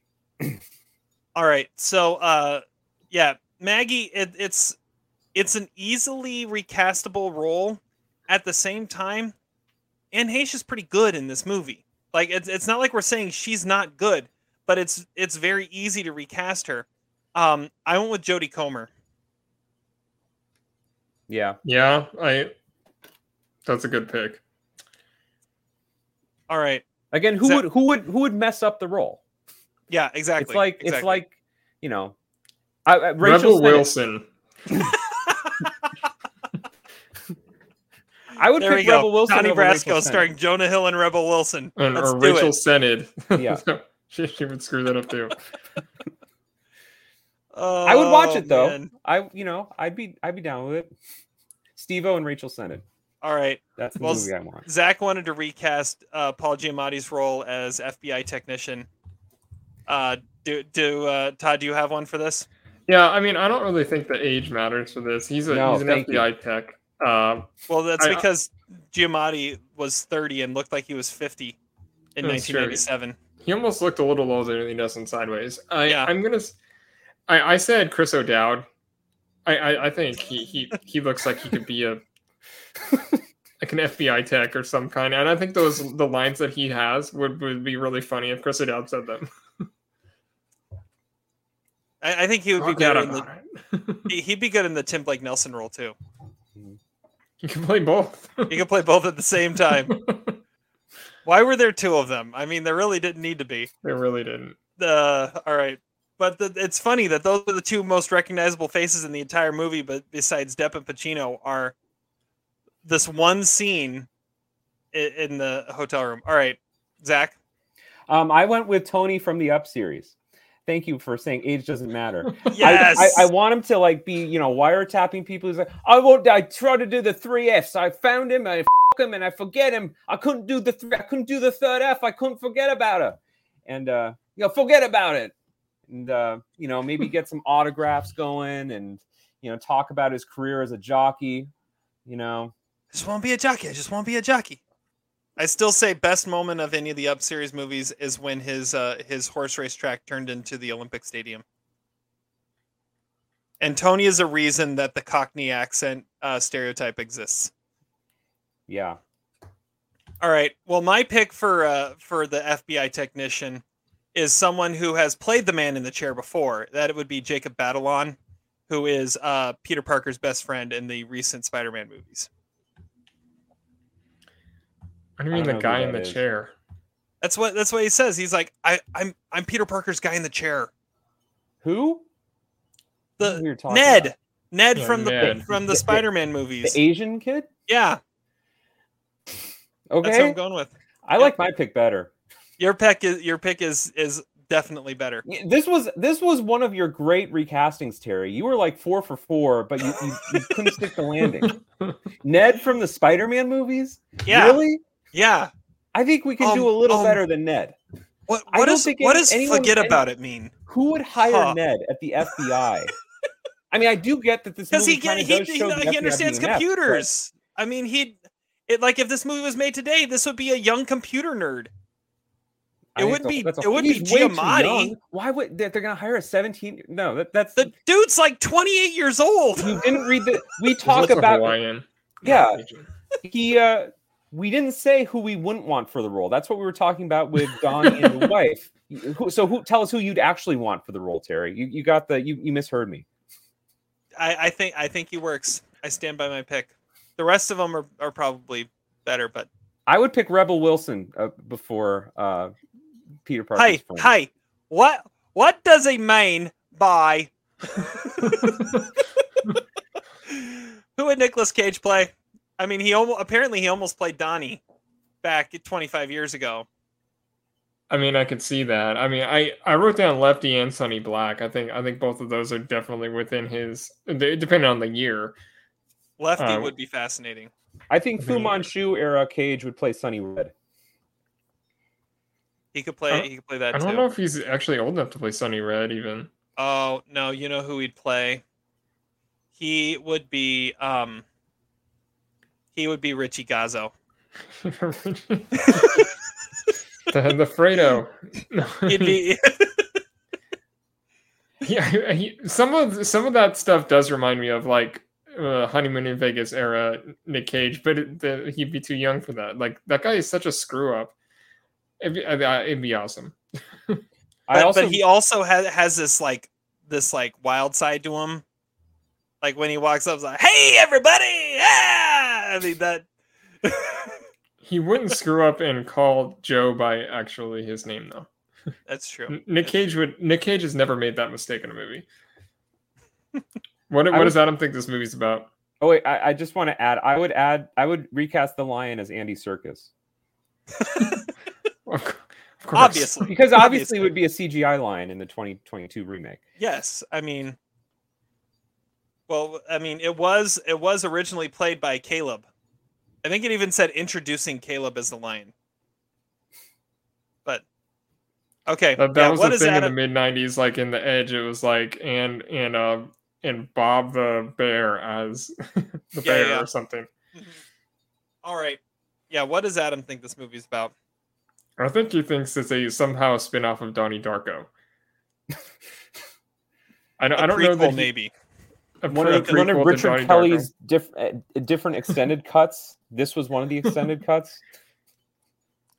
Yeah, it's, it's something like that. I, I I don't know what he actually would think. I mean, because it's a character's name. I don't know how he could Yeah, I know, I know. twist that to have uh, Hilary Swank in there. See, the problem is you you look at like the you look at the uh, the poster for this, and it's kind of undeniable that it, it's going to be a mob movie when you see when you see Johnny Depp and, and Al Pacino in in a poster for this, or like even if you look at like the DVD cover, like that's the most obvious of them all.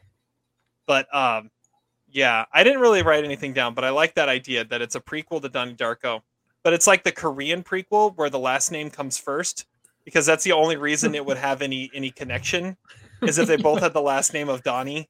I know that that was that was the issue. Brasco Donnie, Darko Donnie. I don't know. Zach, do you have anything? Yeah, both of those are better than anything I could come up with. So let's just stick with those. All right. Um, I, I have nothing to say. I'll just take one of each of yours. Uh, highest war performance, Zach. Um, I think the highest war performance for me goes to Bruno Kirby as Nicky because I, I watching the movie, I was like, is this Joe Pesci's brother? How come that's never happened before? Like, wow. Uh, it's the Joe Pesci Memorial Award for, for this movie goes to Bruno Kirby. Mhm. Bru- Bruno Kirby was, this is only the third movie I've ever seen him in. Uh, he was in City Slickers and When Harry Met Sally. I don't know what He else was the in guy Godfather Three, wasn't he? He was he was was like he? young Clemenza, right? Oh, I didn't. Well, I didn't. I didn't recall that. But uh, yeah, th- this is a great. This is a great Bruno Kirby role. You get the high pitched, an, an obnoxious um, mobster who gets whacked for not kicking it up to the mob at the end of the movie. Um, except they couldn't hire Joe Pesci, so they got Bruno Kirby instead. It- It's a great consolation prize, and it's a high war performance. Maybe Godfather Two. Sorry, not three. he was in Godfather two. Wow. He's But he Um, was young fascinating. Clemenza. I'm pretty sure, right? Yeah, you're right. So, according to IMDb's trivia page, uh, Mike Newell's first choice for Nikki was Joe Pesci, and this Yeah, became the exactly. second. And this became the second movie that Bruno you- Kirby beat out Joe Pesci. The first being Godfather Part Two, where they wanted Joe Pesci for young Clemenza. Wow. When you can't get Joe Pesci, you get Bruno you get Kirby. Bruno Kirby. That's why it's a high war performance. very, very true. Very true. All right, Todd, highest war. I mean, I guess I'll just say Pacino. Like he Mhm. he's he's doing a variation of Ricky Roma. I know Zach said he's not exactly Ricky Roma, but a lot of his line delivery is is very Ricky Roma. I, I honestly think Pacino should have been nominated for Best Actor for this. Like, I I I don't know. We didn't really talk about the Oscars that much, but yeah, I mean, it had one nomination. I, I think it easily could have had a Best Actor nomination with the screenplay nomination. It could have been nominated for Best Picture. It could have gotten some like costume nominations, something. But I think Pacino is the driving force of this movie, and it is his involvement that probably got the movie made, and he's he's fantastic. It, it's it is a, a a quieter Pacino, but something where he still brings the gravitas of being the, the mob guy because it's because it's Al Pacino. Yeah, that's who I had written down too. But um, I'll, I'll go with someone else because I had a couple that in mind, and the other one I'm going to go with is Michael Madsen as Sonny Black. Uh, I think he he fits this role more than any other role I've ever seen him in. Like this is if you were to say what is like the iconic Michael Madsen, like if you want to see Michael Madsen at his best, it's Sonny Black in this movie. Uh, just because everything he brings to any role that he portrays is accentuated and brought out perfectly in Sonny Black. Um, and so uh, that that's this is like his quintessential role. I mean, everything that he has done as an actor is um, all comes back, I think, to what he can do in a role like this. So, and he was one of the hardest ones to recast because he's so magnetic, he's so dynamic. Uh, just looking at him, you you're like, yeah, that's an Italian mobster, and he's gonna be the the chosen one. So, Michael Madsen. Yeah. I still say Gandolfini should have played that role, but he's good with he he does good with what he he he has. Yeah. All right, the Bill Paxton Memorial Worst Performance Award goes to who? Todd. Uh, I want to say Zach Grenier. Grenier. I don't know how you actually pronounce that name, but like usually he's like a really high like war performance. Like he always plays the same character. Like he should have been an FBI tech with Paul Giamatti and Tim Blake Nelson, but instead he's like the marriage counselor, and he's I don't know what he's really doing there. It it, it is it seems like the furthest from what he's good at. Uh, I mean, I mean, it's like Bruno Kirby. Yeah, he's in a different movie than everybody else. Like he, he's a, he's in Goodfellas, but like Zach Grenier is like okay. I mean, I I don't know. I, I could have had anybody else play that role and I would have been totally fine with it, especially because he always is the FBI guy. It's a good point.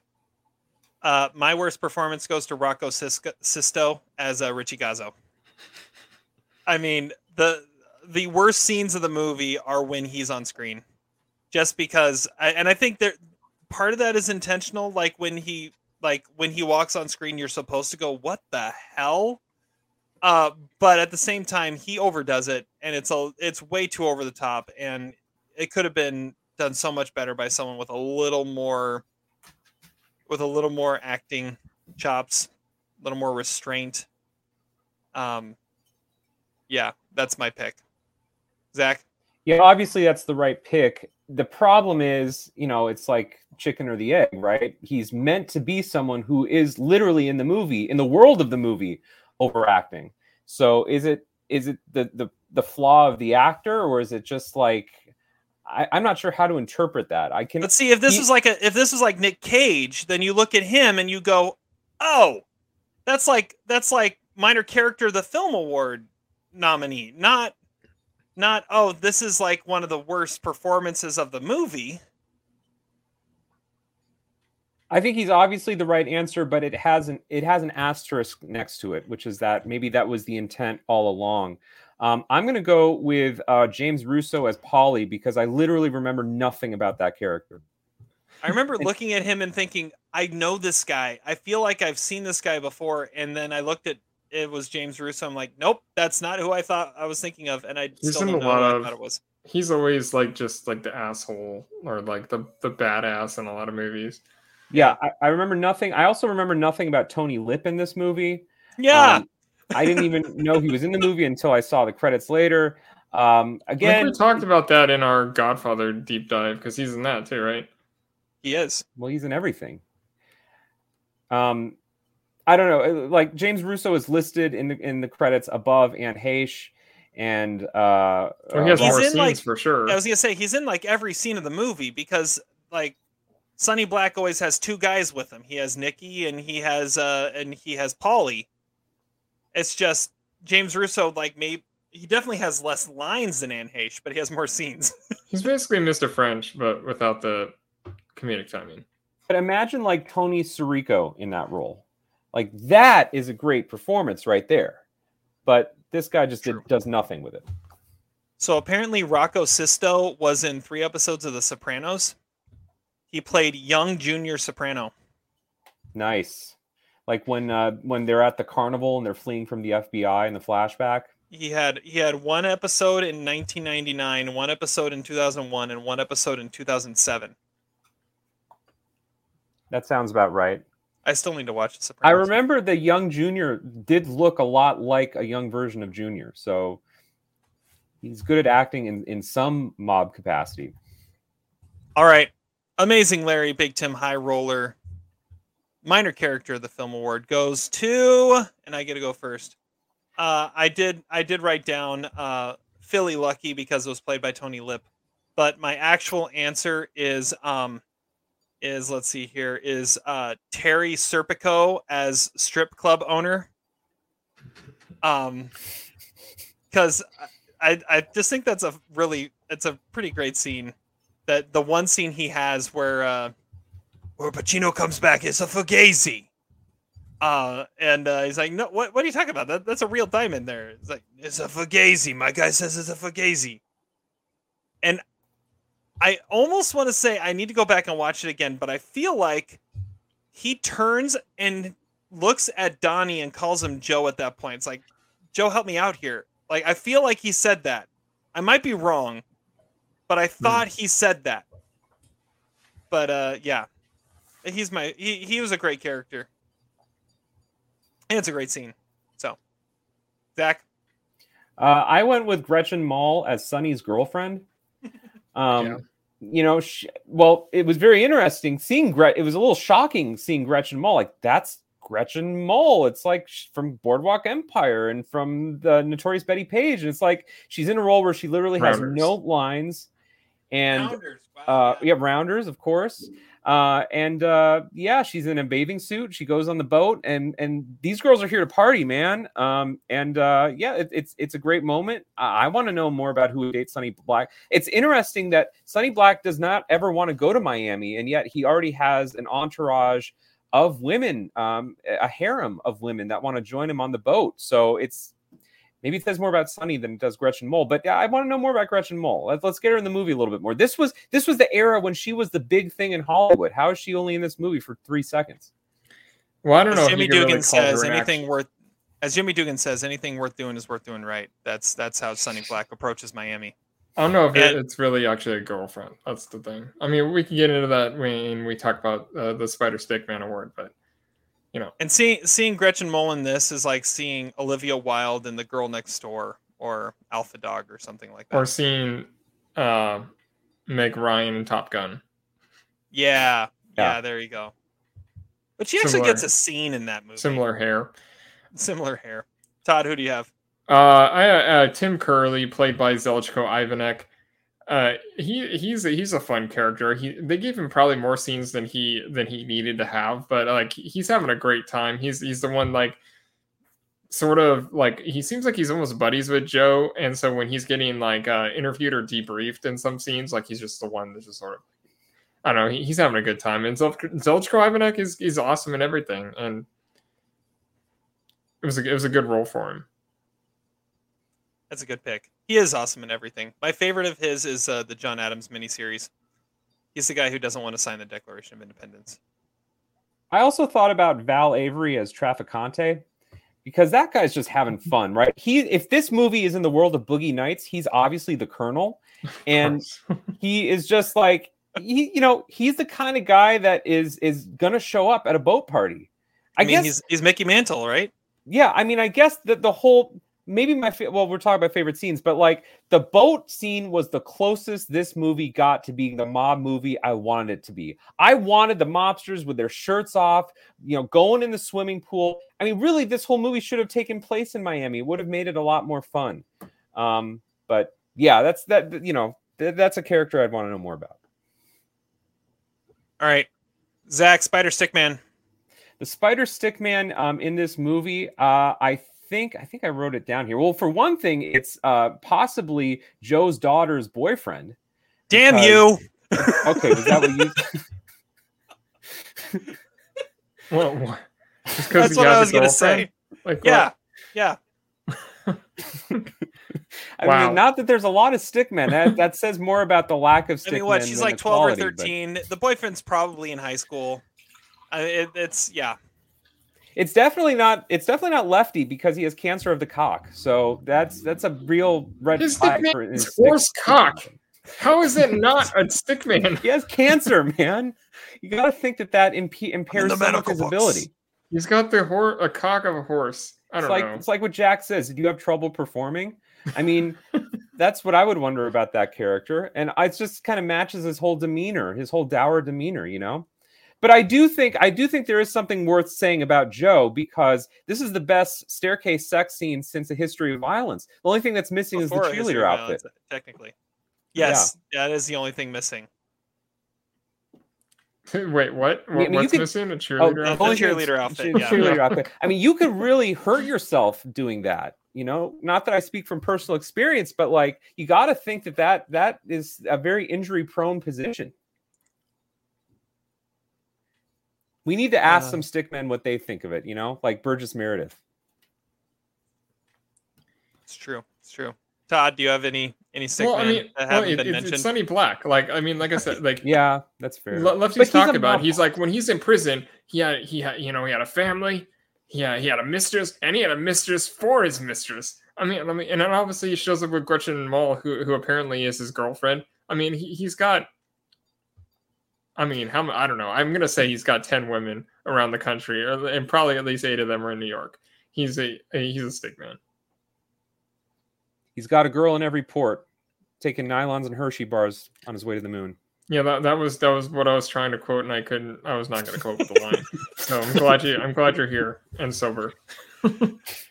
Uh, I mean, those were the those were the ones I had written down, so I don't really have anything left. I mean, you're a strip club owner. I mean, I mean- he he could be. He he could be. Um. Yeah, maybe maybe Nikki with all the coke. I don't know. I think. What about what about Giamatti and Tim Blake Nelson? I was thinking No. them, but they don't ever they don't ever leave the hotel room.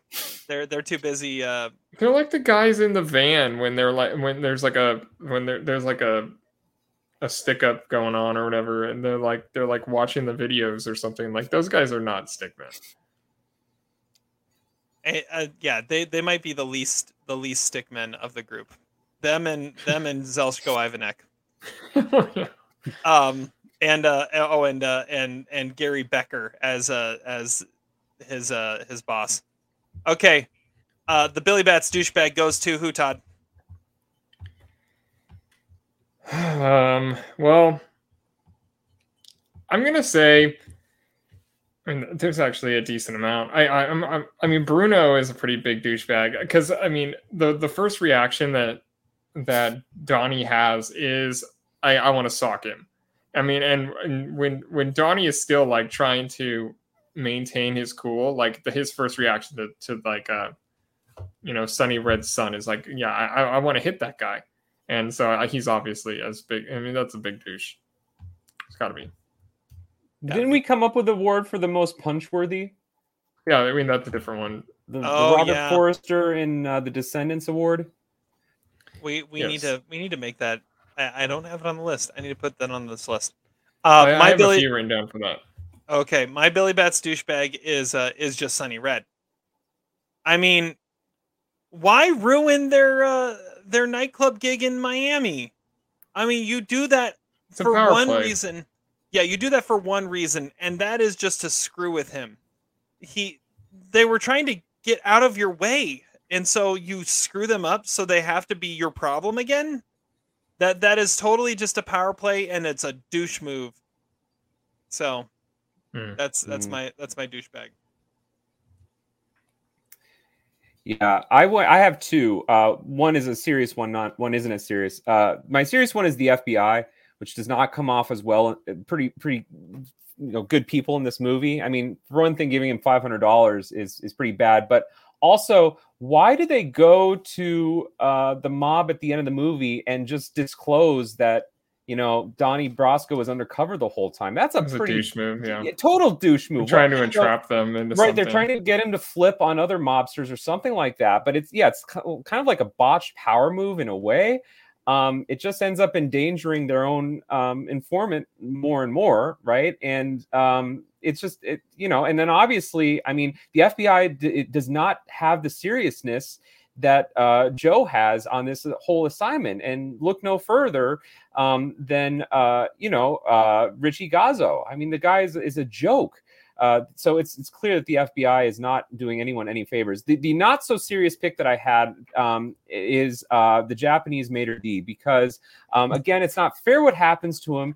But listen, okay, if people don't want to take off their shoes, you should not have to force them to take off their shoes. And I actually think that that, that scene is a little bit racist, but not in the way that you would think it's racist. Like, okay, it's racist showing a Japanese guy getting beat up by a bunch of white guys, but I think it's a little racist in the sense that I feel like a Japanese businessman in the 70s would be more savvy and want to make money and not kick the mob out of his restaurant because of some kind of you know cultural value that's absolutely ridiculous uh, so uh, it's douchey but i think it's also just a little bit uh, insensitive and inaccurate Hey, who won the war? Who won the war? I feel like now it'd be more of what you're talking about, Zach. Not not then. I, I feel like then it still probably would be. They you sticking to their guns pretty good, but that that they keep their shoes on i i, I mean okay man die on a hill for it i don't know my other choice was was uh was Tommy Ruggiero, Lefty's son, the the drug addict. Obviously, I mean he's a Ah. douche. The moment he opens the door, you're just like, yeah. I mean, I guess maybe it is sort of punchable too. can i change my stickman vote Sure. i'm gonna i'm gonna change it for my stickman goes to todd for having it number 69 on his all-time list I was gonna say I was gonna just give it give it to uh, his power rankings in general, but yeah. To my power rankings, what? yeah, because it because or your your uh, your top 100 for for it being number 69. Yeah, I, I forgot I was gonna say that, and I and and that's your stick man. That's the stick man. Okay, the the Robert Forster Memorial most punchable character. we're, we're making this a thing.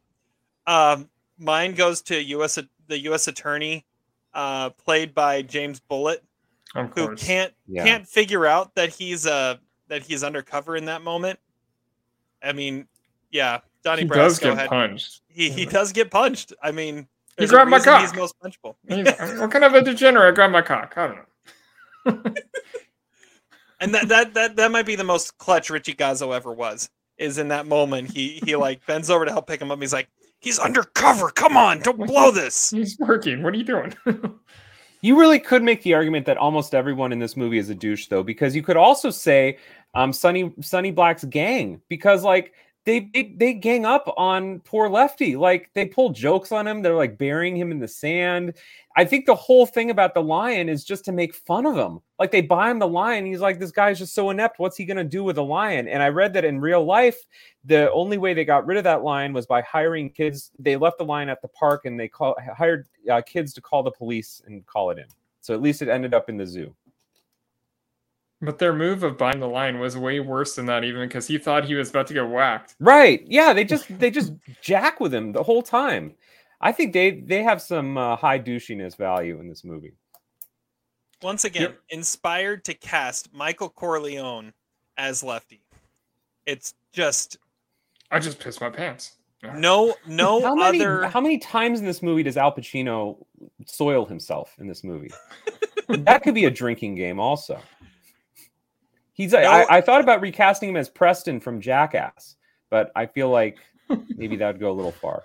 like can you see Ray Liotta ever playing this character? Can you see Robert De Niro ever playing this character? Can you I mean anyone that plays like can you see Jack Nicholson ever playing this character? I Anyone think there's who's ever a little played there's like a little bit of De Niro top-notch- in uh, the Irishman in in this character, a little bit. Yeah, that's what I said. I, the, I, I said that where the Irishman kind of took after this movie in some ways, but yeah.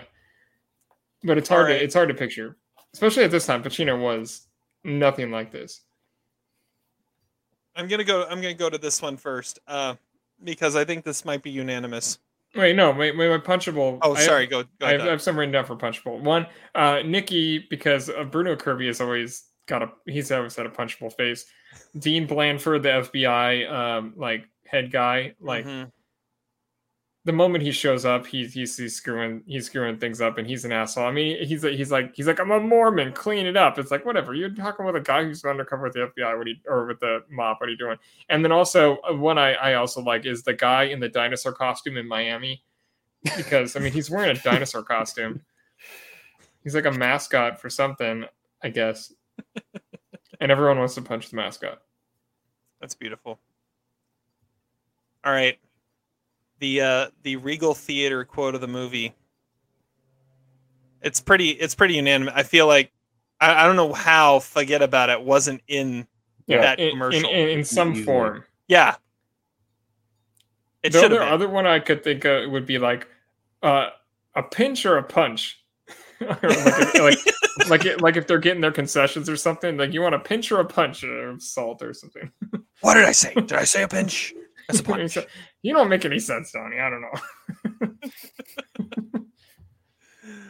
Uh, yeah, that that line needed to be in in that commercial. Okay, uh, best scene. Uh, is it to me? I think it's to me.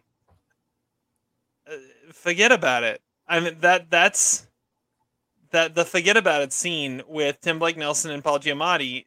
I'm gonna go as the best scene. It, it's just him sitting there having to explain what that means. It, it's just it's just awesome.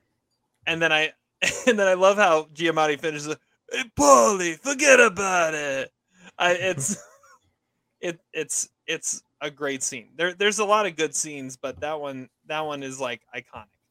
Well, and um, Donnie is using a Budweiser can to uh, cool down Yeah, on his head, which Uh, I which yeah. think is awesome. Budweiser borderline MVP.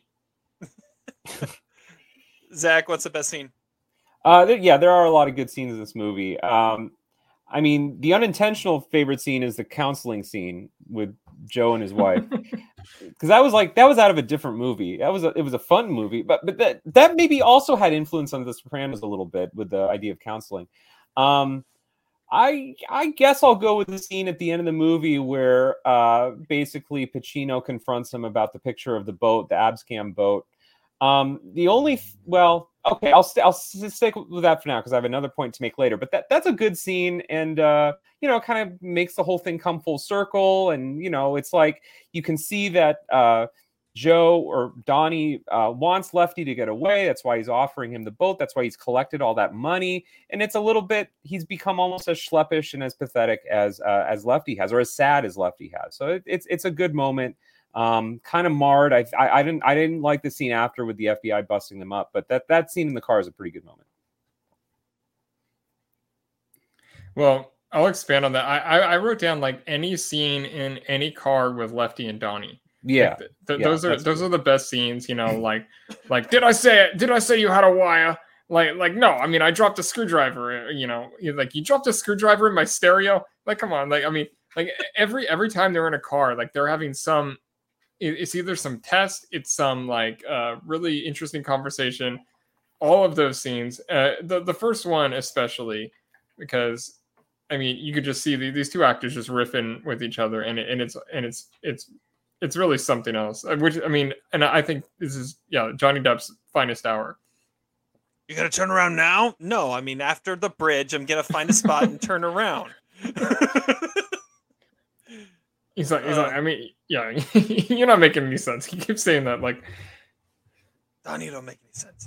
I, I would say my, my runner up for, for best scene is uh is the final scene when you see Lefty like talking to his wife and then preparing everything for him to go get hit, knowing that that's what's coming, and then leaving the message for Donnie. If Donnie calls, tell him if it was going to be anybody, I'm glad it was him.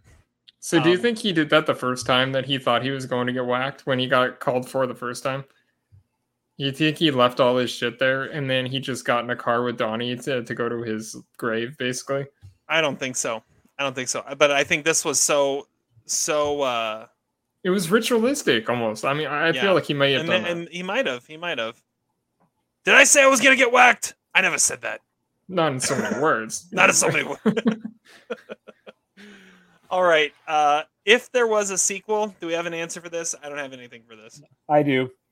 Go the for it. sequel, The sequel would be uh, a woman tracking down Joe Pistone for the five hundred thousand dollar reward, and that woman would be played by Rinko Kikuchi. She would be from Japan, trying to find Joe. Uh, so, so so the so the Japanese restaurant owner's like daughter or something. Perhaps. Conspiracy. that's brilliant. That's brilliant. I mean, I, I- I think young lefty like him him getting integrated into the mob would be a fascinating thing to watch. But I, I'm sure that we couldn't actually do that accurately. But Played by Christopher Mintz-Plasse. young lefty, Yeah, yeah, yeah. I don't know. I, okay, that just popped into my head. And it's, I'm it's like, a comedy. I, I am McLovin. So Sonny Red played by James Franco. Uh, all right. Uh, flaws, outdated conspiracy theories. Anybody have anything? I thought the move, the music in this movie was terrible. It might be my LVP candidate. It's way over the top, but that's also kind of par for the course with with the '90s. Um, Oscar nominated Patrick Doyle. yeah, and he did. Yeah, he's normally a good composer. A couple conspiracy theories here, um, or questions. First of all, um, are the gems real? I mean, we never really know. That is a great question. and What the and- ones that he pulls out of his no, the out of- of Fugazi. paper? yeah, the Fugazi, yeah, and oh wait, oh the ring, the ring, uh, the ring is the ring. I'm real. sorry. Yeah, I mean the the the gems that he, he like he spills out and that he has in the paper, those got to be real, I would think. Well, Yeah. we don't we don't know, and I think I think maybe it's a metaphor for the movie, just like we never really know who Joe slash Donnie is or what his loyalties are to. So, um, the other thing that it made me think of is, wasn't it wonderful that Uncut Gems didn't have any storyline about whether the gems were real or not? Like you would think that that would have to be in any screenplay about a jeweler, but uh, they didn't have that in the movie. Um, I don't know why they used shotguns to kill um, Black's group or uh, Sonny Red's group, and then they ultimately kill Nikki. Like, what's with the shotguns? Can we get some automatic, semi-automatic something, or like something that doesn't take that long? Um, I had some real questions. Can can a great stickman have a mustache? Uh, and I think back a little bit to uh, Body Heat with William Hurt, who had a mustache and was also a great stickman in that movie. But um, Johnny Depp's uh, mustache in this movie really takes down his stickman um, cr- credibility. And then the last one I had, my a conspiracy theory is that the Michael Ma- the, the Michael Madsen in this movie, he's his name is not actually Sonny Black; it's Sonny Blonde because he's Mr. Blonde. That was for you, Terry. Nice. Well, Thank you. and one thing with the like uh th- there's this Tom Selleck movie, Mr. Baseball, where uh he has a thing where he he absolutely is a stick man, and his, his whole thing is mustache rides for the ladies. And so I, I think uh, you can have a mustache and be a stick man. Goose's son is probably a stick man, right? He has a mustache. Absolutely. There, there were like memes going out after Top Gun Maverick came out of like, when you grow out your mustache, what you think you look like, and it would show Miles Teller in Top Gun Maverick, and then it was like what you actually look like, and it would show something hideous. Anthony Edwards. Probably. probably, probably. uh, so really quick, so Patrick Doyle, he's a two-time Oscar nominee, and he was coming off two straight years of being nominated when he did the music for Donnie Brasco, because he was nominated for Sense and Sensibility in '95 and Hamlet in '96, and then he did Donnie Brasco in '97.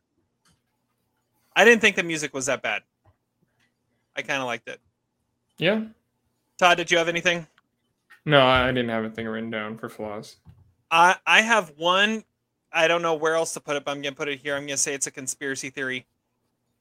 I think, and I couldn't find this anywhere, but I think near the beginning of the movie, when Sonny Black's crew is like getting the the like stealing the coats, and there's like the racks of coats they're putting on the truck. I think one of the guys on the truck is Robert De Niro. If not, it's got to be like his stunt double or something because he looks just like De Niro. Maybe it's Paul Rudd doing a Pa- uh, Robert De Niro imitation. I These had to go back. I had to rewind it and look at it two or three times. coats. These shoes? These, These shoes? coats. These coats. But no, go back and watch that scene. It looks like De Niro's in the truck. And I, I, tried to find it and like he's got to be in the cast list uncredited or something. Nope, he's nowhere. But I think De Niro's in the truck. What's the, did he have a mustache? Because this was the year of Jackie Brown. So Uh, oh, that's a good point. Yeah, if it was the year, he might have been. It might have been the guy. Might have been a little too young to actually be De Niro, but it looks like De Niro. All right, LVP, MVP. Then we gotta we gotta wrap this thing up. Uh, I'll go first. My LVP is Richie Gazzo. Obviously, he's he's the Fredo. He screws everything up. Uh, my MVP is is Lefty. I mean he. I mean he's he's the man. He's awesome. Even though he, he's the lovable loser. So he is. you got to go with Lefty. All right, Zach. Yeah, in a similar vein, my MVP is Lefty, but more specifically Lefty's uh, wardrobe, because he's the only one who doesn't wear Florida attire. Um, and I love that he's just wearing the exact same old man clothes uh, in New York as he does in Florida. like I dress. exactly. um, I But mean, he is the one that wants the club the most. That's true. It's kind of like the advice that Hesh gives Tony Soprano in season one when he says mob bosses don't wear shorts. Um, just like there haven't been there hasn't been a hand job in cargo shorts since Nom. Uh, my LVP for this movie is uh, Paul Giamatti, Miles, because um, he's the one that suggested the Abscam boat. He's the one that said, "Hey, we have a Oh. boat. The FBI has a boat," and that leads to well, I don't know if it really leads to their downfall, but it certainly leads to Lefty figuring things out, or maybe maybe Newsweek magazine for publishing that picture. Maybe that's the real. Wasn't it Tim Blake Nelson that suggested it? Well, okay, well, maybe They, both. they of come up with it together, but yeah, Tim Blake I mean, Nelson's the 1st they're, one. they're one it. character. They're, they're Yeah. two people playing Yeah. one character, really. So the real the real regret is that there no there's been no movie with Tim Blake Nelson and Paul Giamatti together. Now, how how can we make that a reality? Could we Kickstarter that shit? Get it in the, The real question is why Paul Giamatti hasn't been in a Coen Brothers movie. Yeah. Oh, Or Tim Blake wow, Nelson in an. Alexander Payne movie. True. Both are, are equally equally impressive. All right, Todd, LVP, MVP. Uh, my LVP, I had um, Richie and uh, the U.S. attorney, who, I mean, yeah, he's gonna screw everything up, you know. Bastone, Joe, yeah, Joe. I mean, you can't get the the point. Like you're standing right behind him, yelling at him, and he's not gonna turn around. Uh, my MVP. I mean, there's a lot. The one thing I want to say, I mean, I Zach kind of said it. Well, like um, the costumes, like I love the tan suits. Like I mean, uh, like there's some awesome suits in this movie, but I love the sound editors in this movie because the one thing that's always stuck with me is the sound of Donnie sawing through a guy's leg, but also through their boot at the same time, and that sound has never left my mind since the first time I watched this movie, and that is because of Mm. great sound editing. Good Yeah, that's that scene with the FBI. See, I would have liked that scene had I not seen Ocean's Eleven. When there was the exact same scene in that movie, when it's like, "Yo, Saul, Saul Bloom, it's me, Bucky Buchanan from Saratoga." which was made four years after this. I know, I know it was. I'm saying I saw this movie after that, so it. I know. Uh, all so right, the filmmakers. let's wrap this up. Quote of the day time, and we're starting with Zach. My quote of the day comes from the Up series, and uh, it's actually the first Up movie, and it's when Michael Apted asks Andrew what what he thinks of girls, and he says, "I have a girlfriend, but I don't think much of her."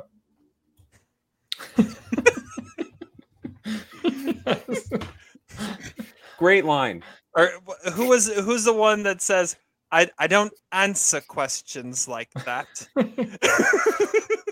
Oh, that was your guy, right? That was uh, is that, is that Nick? Oh, that was Yeah, Nicholas. Yeah, yeah. I don't answer questions the, like the that. correct answer would be I don't answer questions like that. yeah, yeah, you and then he keeps on bringing it up every year. It's like, well, I mean, uh, the, the yeah, the correct answer would be I don't answer questions like that. Yeah, Well, the, the second time he says it, he's like he looks like Stephen Hawking or something, or like Eddie Redmayne playing Stephen Hawking, where he's all like hunched over. Yes, the recasting for the Up series would be Eddie Redmayne as 14 year old Nick. There it is. yeah. Beautiful. Eddie Redmayne playing Stephen Hawking, playing Nicholas. Yeah. uh, all right, Todd, quote of the day. Uh, well, I have two written down. Uh, one is uh, one, one that I've always thought about when I think of this movie is like, uh, he's like, you know, he's like, hey, I'm, I'm gonna, I'm gonna die over here with that draft, and, and then he says, I'm getting cancer over here. I mean, I always think that whenever someone's smoking around me, it's I just feel like I'm getting cancer over here. But the other one I want to say is a wise guy's always right. Even when he's wrong, he's right, and I, I feel like you could say that about women. Very nice. Very nice. All right, so uh, so my quote is from a song that is uh, celebrating its uh, two year anniversary today, uh, and the the the first verse of the song goes, "I used to ride my I used to run for miles, I used to ride my bike, I used to wake up with a smile and go to bed at night with a dream, but now I'm turning thirty. Happy thirty second birthday to Bo Burnham." Wow. Beautiful. That's that's my that's my quote. Speechless. a Bo Burnham, lefty, and a seven year old. Real stickman on this podcast. It's- Uh, nothing more almost sideways than that. All right. With that, we're going to draw this podcast to a close. Thank you so much for listening. We'll be back at you next week with another episode. Until then, have fun watching movies, and we'll catch you on the flip side. Despite your crass behavior, I'm glad we were able to do this together.